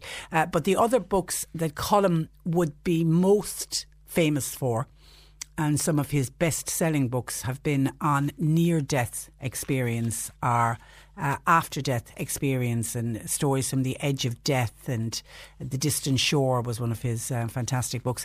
He's writing another book on that theme, so uh, we will no doubt talk with Colm again uh, in the uh, soon. I don't know.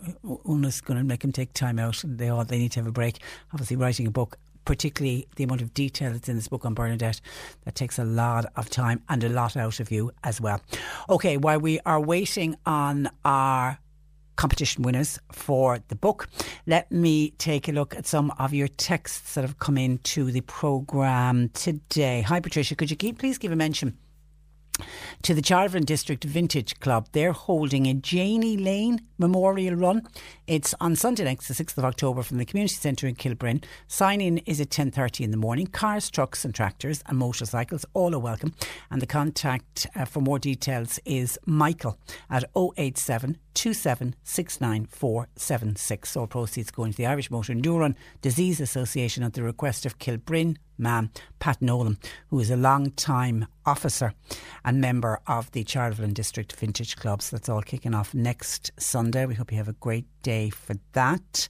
Uh, Finbar says, Finbar Harrington says, Hi Patricia, with regard to people complaining about potholes or drainage issues, my advice is they should contact their local councillor or TD. Make contact with them because they will get on to the council and something will get done about it. Yet we constantly say that to people when they, you know, come on to us about a various pothole. We say, Have you report, reported it? Because everyone assumes that somebody else has done it. So you either do it yourself, make direct contact yourself with the council, or good advice from Finbar, get onto your local councillor, get onto your local TD and draw their attention to it.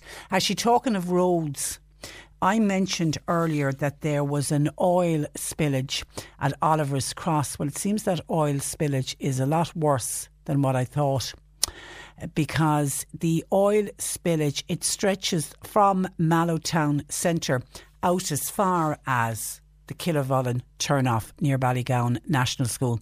And the Gardaí have been onto us and they're advising motorists to take extreme caution on this stretch as the road surface is very slippery. When we got the initial report in, we thought it was just an oil spillage at Oliver's Cross. But obviously, whoever was leaking the oil didn't realise they were leaking the oil and they came down from Annabella all the way down through the Park Road, down through uh, Mallow, then heading out, obviously heading towards Mitchelstown, all along the road before it was actually noticed. So a lot of oil has been spilled. So you need to drive, please, with extreme care along that. Uh, N73 between Mallow and Mitchelstown. The Gardaí, as I say, are aware of it and they're working at cleaning it up. It's a big, big area now that needs to be dealt with. Drive with care, please. Keep your calls coming in for Annalise. I can see they're coming in. Keep them coming to uh, 086 103 103 or you can WhatsApp as well or you can also call John Paul. He's taking the calls at 1850 333 103. We spoke about creches earlier and childcare costs, and this was uh, an issue that we kicked off the programme with the high cost of uh, childcare. And then we also heard that the Taoiseach Leo Varadkar says that the government will never be in a position to provide free childcare for for everyone. And you know, he says in, in fairness, he, did, he didn't think that parents expect that. But I think what parents want is a little bit of help towards the cost of childcare. The situation that people are in at the moment, where they are paying so much in childcare costs that it is almost the equivalent of another mortgage. It's um, it it all really came to light last week when Katherine Zappone, the Minister for Children, released this survey showing how much creche fees are, are costing. Now there is a variation around the country. Now that was explained in our programme this morning. If you're in Dublin or in larger city Cork City would be one, any of the larger cities, the cost of renting is much more expensive. So therefore, the, the the price would be higher there. But it works out at almost a thousand euro a month for one child to attend a creche. That is a lot of money. Well, a texter says, Patricia, I'm a parent of a child that goes to a creche. And I think it's a fantastic service. It's actually hard to put a value on the service that is provided at creche, creches. Some children are dropped in at 7 a.m. in the morning and some will stay there until 7 pm at night. Also, I think the staff that work at these creches should be treated better. They, according to this texter, should be treated the same as school ch- school teachers. Now, I know again, some teachers are untra- unfairly treated, but it's down to government policy. They should make these making these workers temporary workers when in reality they are permanent staff. And that's the problem, obviously, in some creches where if the creche is closed, the staff member doesn't get paid. They're only on a temporary contract, so they only get paid for what they work. But the bigger problem, and it was SIPTU highlighted this, also came out uh, last week. They had a survey out showing that the low pay base for creche workers and it is causing a problem. There's a 25% turnover with creche workers. People go in, some of them very highly qualified. They do all the courses. There's a lot of FETAC courses that you can do to get, you know, up along almost to degree level in childcare. They're excellent and they're experienced, but if they're not getting paid enough and they suddenly can see they'll leave the industry completely if they see that they can earn a better wage in a different industry and that's what's happening. We're losing highly qualified, highly experienced creche workers because of the pay. Now, the providers will say we have all of the overheads, insurance costs, I imagine, are huge. But then you also, if you dig down, now not all creches, but if you dig down, particularly in the cities and in Dublin, if you look at some of the creches that will have a number of different, they're like a chain of creches, there's some huge profits being made, I can tell you, at some of the creches, and you wonder why it's not being passed on to the staff? Why are they not looking after the staff? Why are they not paying them properly?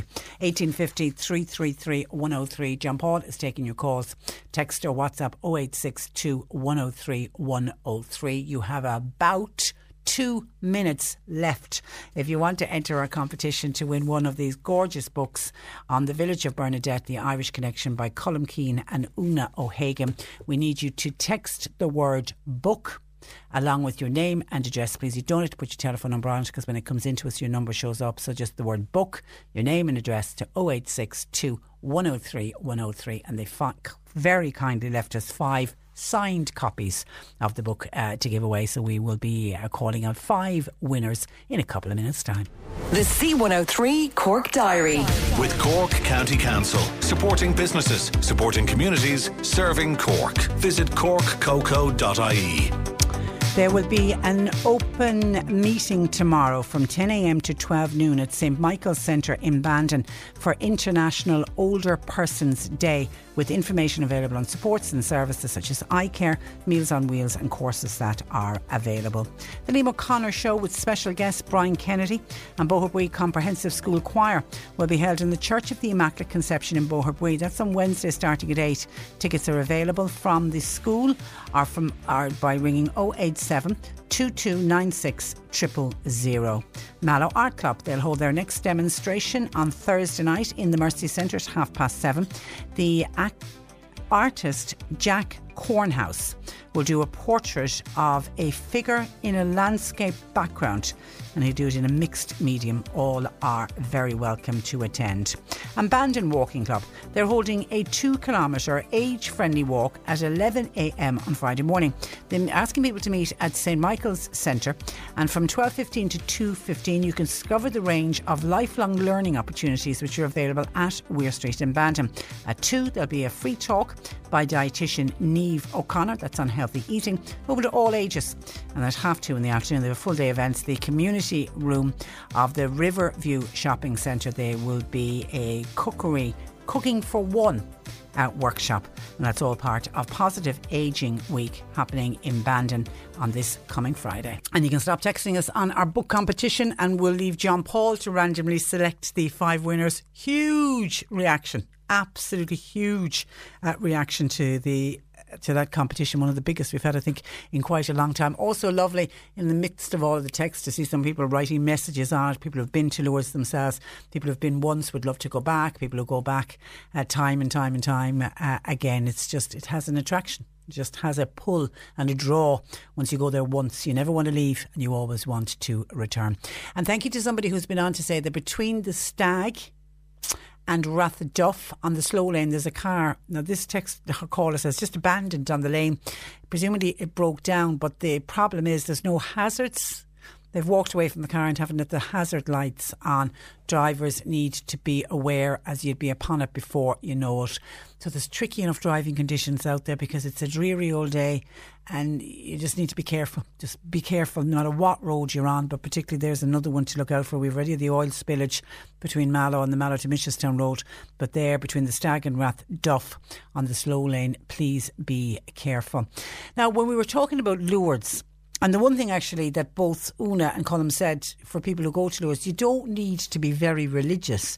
People seem to go there, they're not people that are even practicing Catholics seem to go there and seem to get something from the place. But there are other people, obviously, a very, very deep faith who go there and think it's absolutely magical. Well, Betty was on to talk about her grandson, who obviously has, a, um, a, I don't know how religious or a high level of faith he has, but he cycles for Ireland. Um, according to Betty, he was in Belgium recently, and he. Oh, Betty said he's, her grandson does have great faith, and he always has a medal around his neck. And everything was put into the wash after one of the races, and into his medal, whether the chain broke or it was just clipped on or something, but it ended up going into the wash. And one of the organisers came out and said, Who owns this with the medal? And the grandson realised, Oh God, that's my medal. And uh, said, That's mine. And then the organiser said, Who, what's you know, the significance of the medal? Who's the medal? And it's a medal of St. Teresa of Lisieux, who Colm and Una wrote about in their previous book. And the guy, the organiser said, and you, you know, of quizzing Betty's grandson as to, I suppose, who, who St. Teresa of Lisieux was and do you always wear it? And, you know, and he obviously said, yeah, I never go anywhere without it. Every race I have it on. And, and uh, one of the organisers said, no wonder you're always winning and you never have crashes. There's somebody in the, the Saints are looking after you. 1850 333 103. And then, seeing as we've been talking about St. Bernadette and touching on religion, etc., really bizarre. I'm, and I'm shocked by this. Helen contacted us. Now, I don't know where Helen is calling from. And, and to be honest, I don't know if I want to know because I, I, I would need to check for sure that this has happened. And I don't want to identify any individual priest in case it isn't the said priest that Helen is talking about. Helen said that she was at Mass recently and the priest during his sermon said that when he goes into schools to talk to children, he feels it's only right and proper to talk to them about hell and explain to them what hell is and to let them understand and know about hell. Helen said, How can seven year olds, obviously, he was talking about when he goes in to speak to the communion class of the seven and eight year olds, how can seven and eight year olds understand the concept of hell? said Helen. Children, she's heard, uh, some of them have been very upset when they hear the stories being told by the priest. She feels they're too young. She doesn't think priests should be allowed to go into school and what she describes as terrorising children by telling them about hell at such a young age. God, I'm really surprised by that. I mean, the old missionary priests, the redemptorist priests, my mother, Lord Mercenary, used to talk about hellfire and brimstone and how they'd go, the mission, like it was like a parish mission used to happen and it was always redemptorist priests and they would be banging the pulpit, the altar rails, and, it was all, you know, you're all damned to hell. And she's, and I, no, I've, I never witnessed this. It was before my time. And uh, my mother used to say, she's just put to frighten everybody. She said, everyone used to be absolutely terrified coming out of the church. Now, I thought we've moved a long way from that. I'm quite taken aback if that is the case, that we have a priest in the area who's going in and according to Helen, terrorising but upsetting children. Well, whatever, I don't know how he's explaining hell to them, but he's obviously doing it in a frightening enough way if some of the children are coming out of class and going home to their parents and are upset by it. And if that be the case, I hope and trust that the parents went back into the school, made a complaint to the school, and then the school gets on to the priest to say, look, you're more than welcome to come. And I'm sure that they, as part of preparation for communion and confirmation that the priest visits the school. But when you come next, will you lay off the hellfire and brimstone, particularly when you're talking to young children because you're frightening them? 1850 333 103.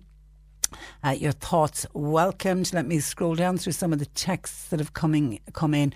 All right, this is on asylum seekers. Now I spoke about asylum seekers earlier and direct provision, and with regard to I was calling out some of the comments that were made by the Bishop of Galway, who has come out saying that direct provision is not fit for purpose. And he went on to speak about the Christian way. And the Christian way is to welcome the Christian way is and is or is seen to be welcoming towards the tr- stranger, and he feels that the because the direct provision model is not fit for purpose, it's preventing people from integrating and it's contributing towards the deepening, he says, of ignorance, resentment, and suspicion. Sean was on listening to those comments about the Christian way of welcoming migrants, and he says, "What about using the Christian way?" For our own people who are homeless and living and dying on our streets with nowhere to go. Some are even afraid to go to the Simon community because they're afraid of being beaten and robbed. It's every country's duty to provide for their own people. If you were to travel to any other country, America or Australia, for example, you would not go there without any money. We're opening the floodgates and nobody wants to stand up and say it and stand up and say stop. Sean agrees with Deputy Michael Collins from West Cork, who on this programme uh, was speaking out against allowing migrants into this country. Sean says, Deputy Michael Collins is saying what everybody else is thinking, but he's the only one with the courage to stand up and call it. We should look after our own citizens first. Stop all this property development for colleges and stop the event centre in Cork. Sean says the only centre we want at the moment is a centre to house our homeless and it needs to be run properly by the government. So says Sean, calling 1850 333 103. And Sandy has also been on on asylum seekers, saying granting granting asylum to migrants is not an issue to most people. Its current policy of granting accommodation and putting big numbers into hotels, not into homes, not allowing them work, devalues their dignity in Macroom. Taking the children to local schools in a bus is resented by some, while locals walk, similar to children of other homeless Irish families. There are over 3,000 homeless Irish children at the moment. Once granted asylum, migrants are then expected to vacate the hospital, the hotels, or the asylum centres and find work, having been prohibited from working from arrival. Treating migrants and homeless in this way is political box ticking. And what does it do? It just builds resentment towards both. Throwing migrants into hotels is not giving them a home, and adding to Irish homeless numbers is not a solution, says Sandy. Thank you for that to 0862 103 103. And very quickly, just to look at some of your WhatsApps in to us. Heidi says, uh, Patricia, welcome back. Thank you. Again, we have people coming onto your show with more complaints about roads, be it potholes or people not being able to see road signs. The hedges and overgrown sides of the roads with weeds. You can't see the lines now at the side of the road. It really is a shame that we pay so much taxes for roads, be it through property tax, car tax, fuel levies, and we just keep having to put up with these issues on our roads. Yet, if we miss out on keeping our car up to standard and keeping it road worthy with the NCT, they'll be down on top of you like a ton of bricks.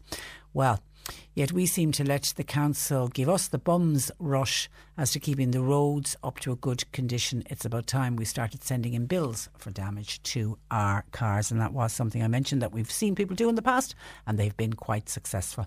And Breda in Mallow was on to say, could you just inform people that I've seen in the park what looks like two dogs lost and running around. They're running up and down by the fence by the river in case anybody's missing dogs at the moment in the Mallow area. Have you tried looking in the park? Says Breda in uh, Mallow. And our final WhatsApp. Hi, Patricia. It's that time of year again. Where did the summer go? Could I uh, please ask you to give a shout out to Michael Welton's social dancing classes? They begin tomorrow night, Tuesday, the 1st of October, in Tots Pub. Ballygurteen at 9 o'clock. And then on Thursday night, 3rd of October, they'll be in the Pike Hall at 9 pm. Beginners are welcome. Now, Anne says, if you never thought you could do it, then come along and let them show you how easy it is to quick step, foxtrot, waltz, etc. You can make new friends at the same time, get fit and have fun. So there's, you want to do social uh, dancing. Tots Bar, Ballygurteen, Tuesday nights, tomorrow night, 9pm, and then Thursday night in the Pike Hall at, at 9. And that's social dancing with Michael Welton. Uh, thank you for the heads up on that. Now, our winners of the books these are the Village of Bernadette, the Irish Connection, Colm Keane and Una O'Hagan. Mary Murphy, Ladysbridge, congratulations, Mary. Sheila O'Connell, Belgooly.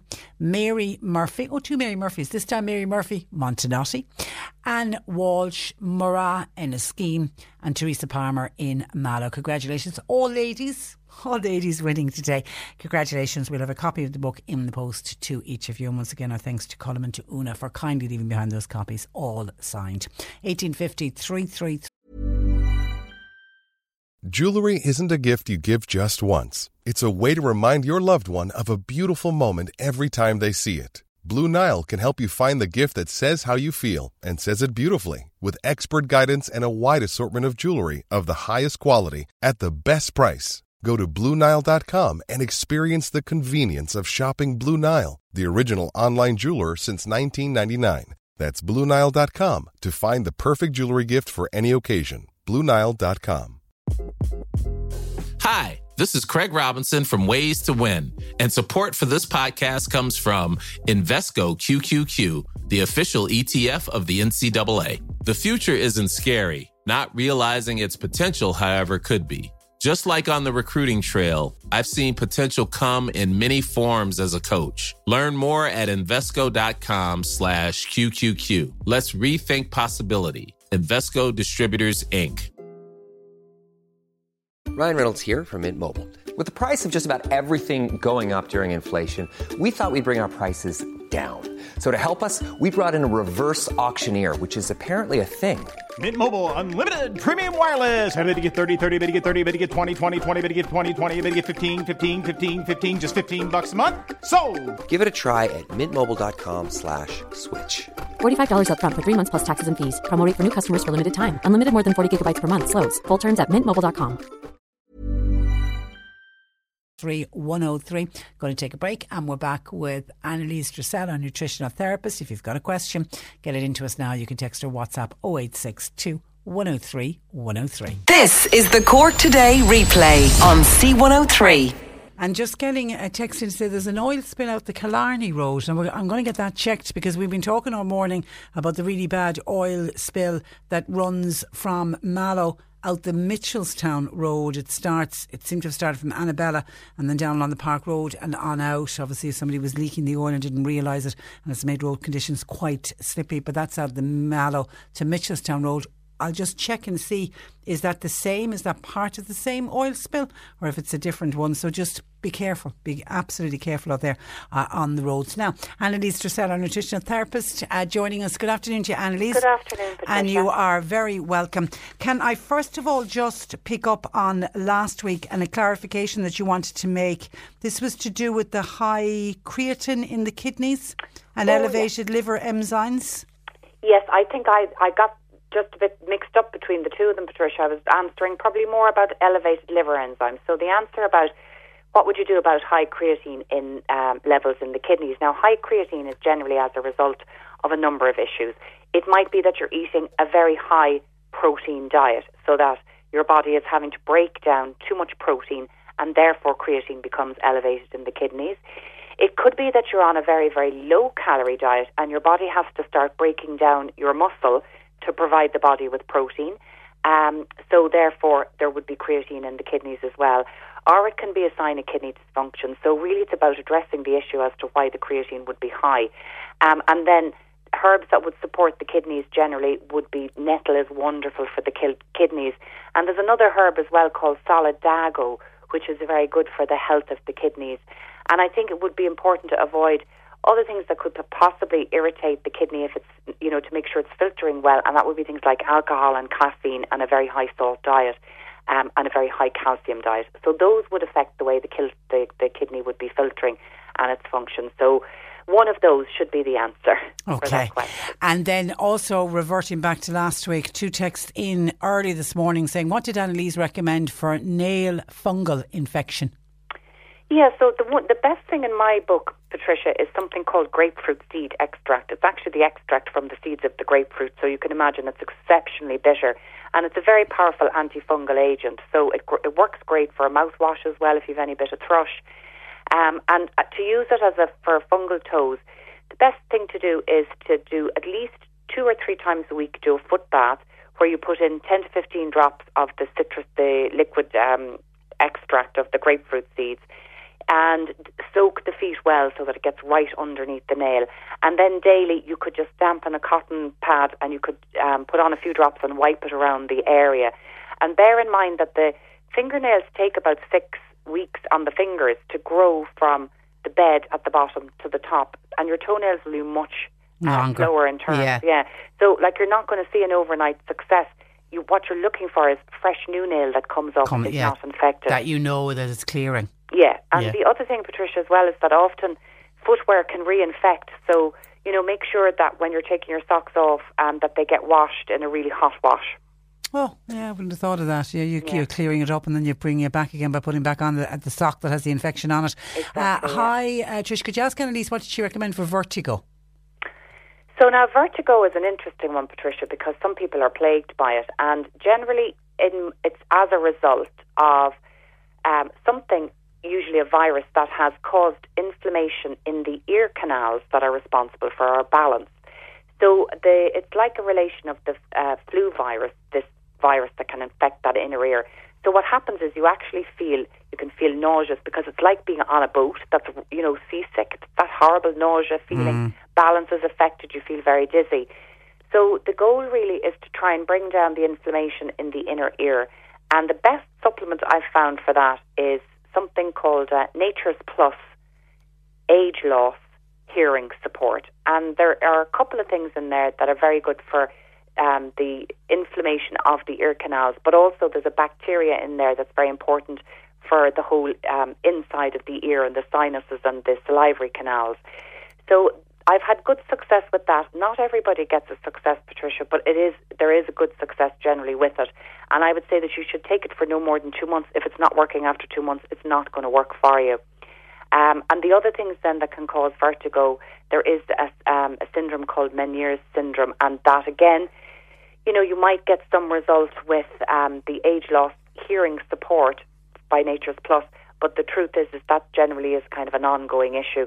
So you're better off going to the doctor and having the, um, you know, the seasickness tablets that they generally prescribe for it. Hi, Annalise. I've been diagnosed with osteoporosis. I'm in my mid 60s, I'm active, and I have a good diet. Please, could you suggest the best calcium foods as I can't take calcium tablets? Thanking you in advance. Yeah, and there's loads of calcium rich foods, Patricia, that people can take. I'm not a big fan of high doses of calcium because most research has shown at this stage that if we put too much calcium in, it can harden the cholesterol in the arteries, so it can increase your risk of heart disease. And also, if you're prone to kidney stones or gallstones, it can increase your risk of those. So I'd much rather see people take a vitamin D and a vitamin K supplement, a K D3 and K2 are very good for helping you to absorb calcium from your diet, and the K2 is very good for you to get it onto your bone healthily and safely. So the calcium-rich foods, when we think about calcium, we mostly think about dairy, but actually there um, are many other calcium-rich foods that we should be including in our diet. So nuts and seeds are excellent. So putting a tablespoon of ground linseeds or chia seeds, pumpkin or sunflower seeds onto your cereal in the morning. Green leafy vegetables are great as well. So include a portion of those with, um, you know, lettuce in your lunch or uh, broccoli with your dinner, cabbage, Brussels sprouts. They're all excellent sources of calcium as well. Almonds are one of the best nuts, so you could drink almond milk if you can't take dairy in your diet. But if you can take dairy, you can have a yogurt every day. You could have, um, you know, some some small piece of cheese. It's very high in fat, so don't take too much. Better off with yogurt and milk is a very good source also. Um, other things like figs and dates are good sources, so you could use those to sweeten your breakfast cereal in the morning.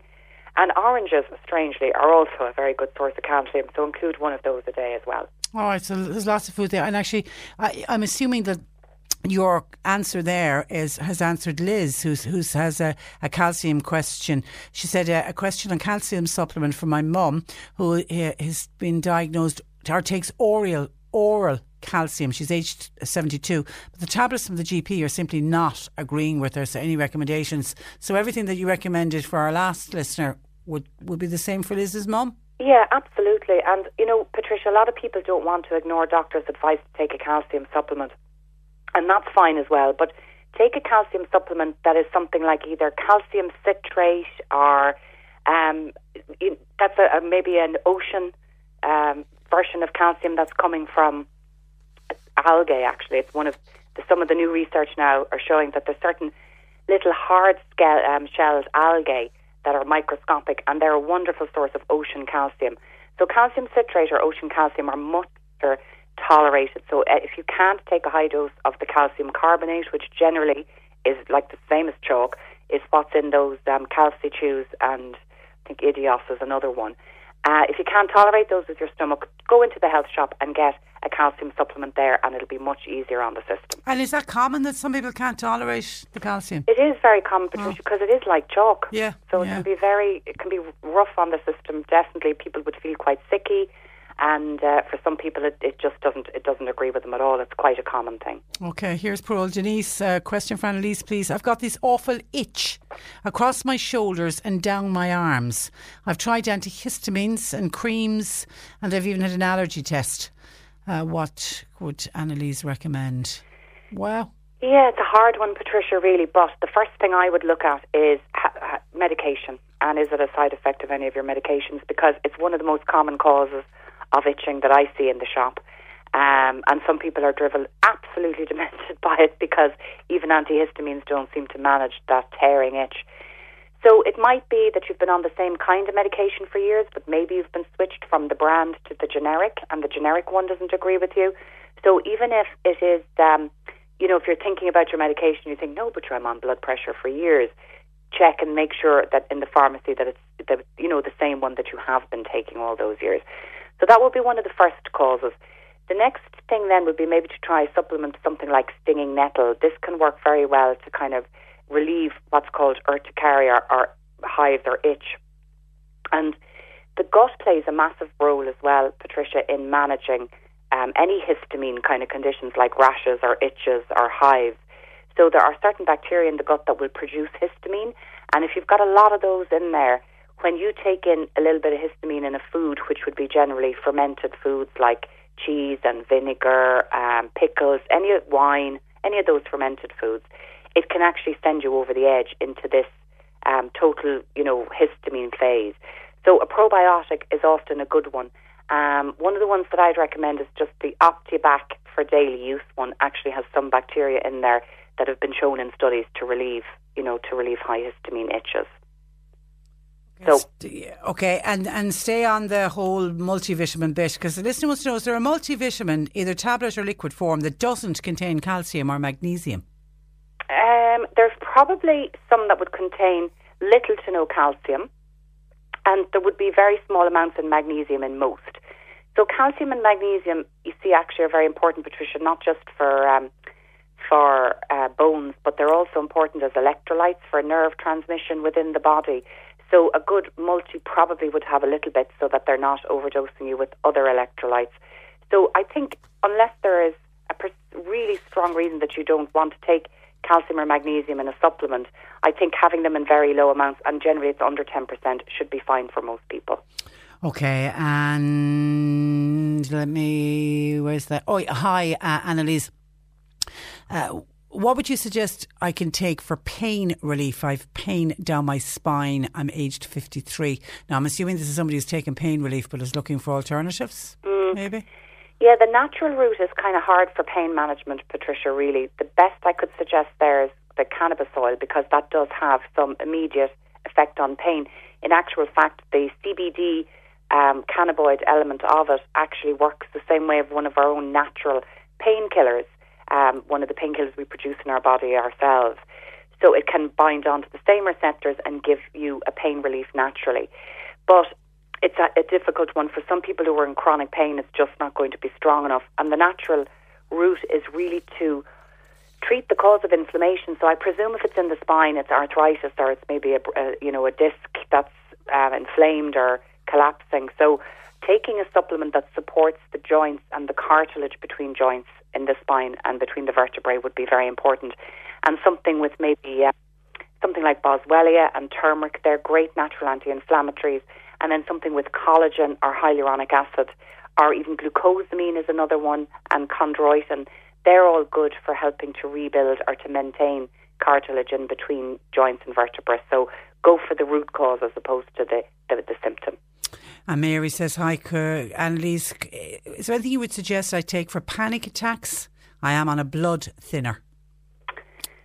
So yeah, they're horrible. Actually, panic attacks. People, people who get them, it's because there's very physical um, uh, symptoms as well as you know, as well as the stress side of the mental stress side of it. So people's hearts race. They feel like they're getting a heart attack. Um, and really, what it is, it's just a massive rush of adrenaline around your body because your body thinks it's an immediate threat and needs to escape. So everything is kind of ramped up to high dose. Um, so a number of supplements can help. Um, I think probably um, in the long term to take something like maybe L-theanine is very good, lemon balm.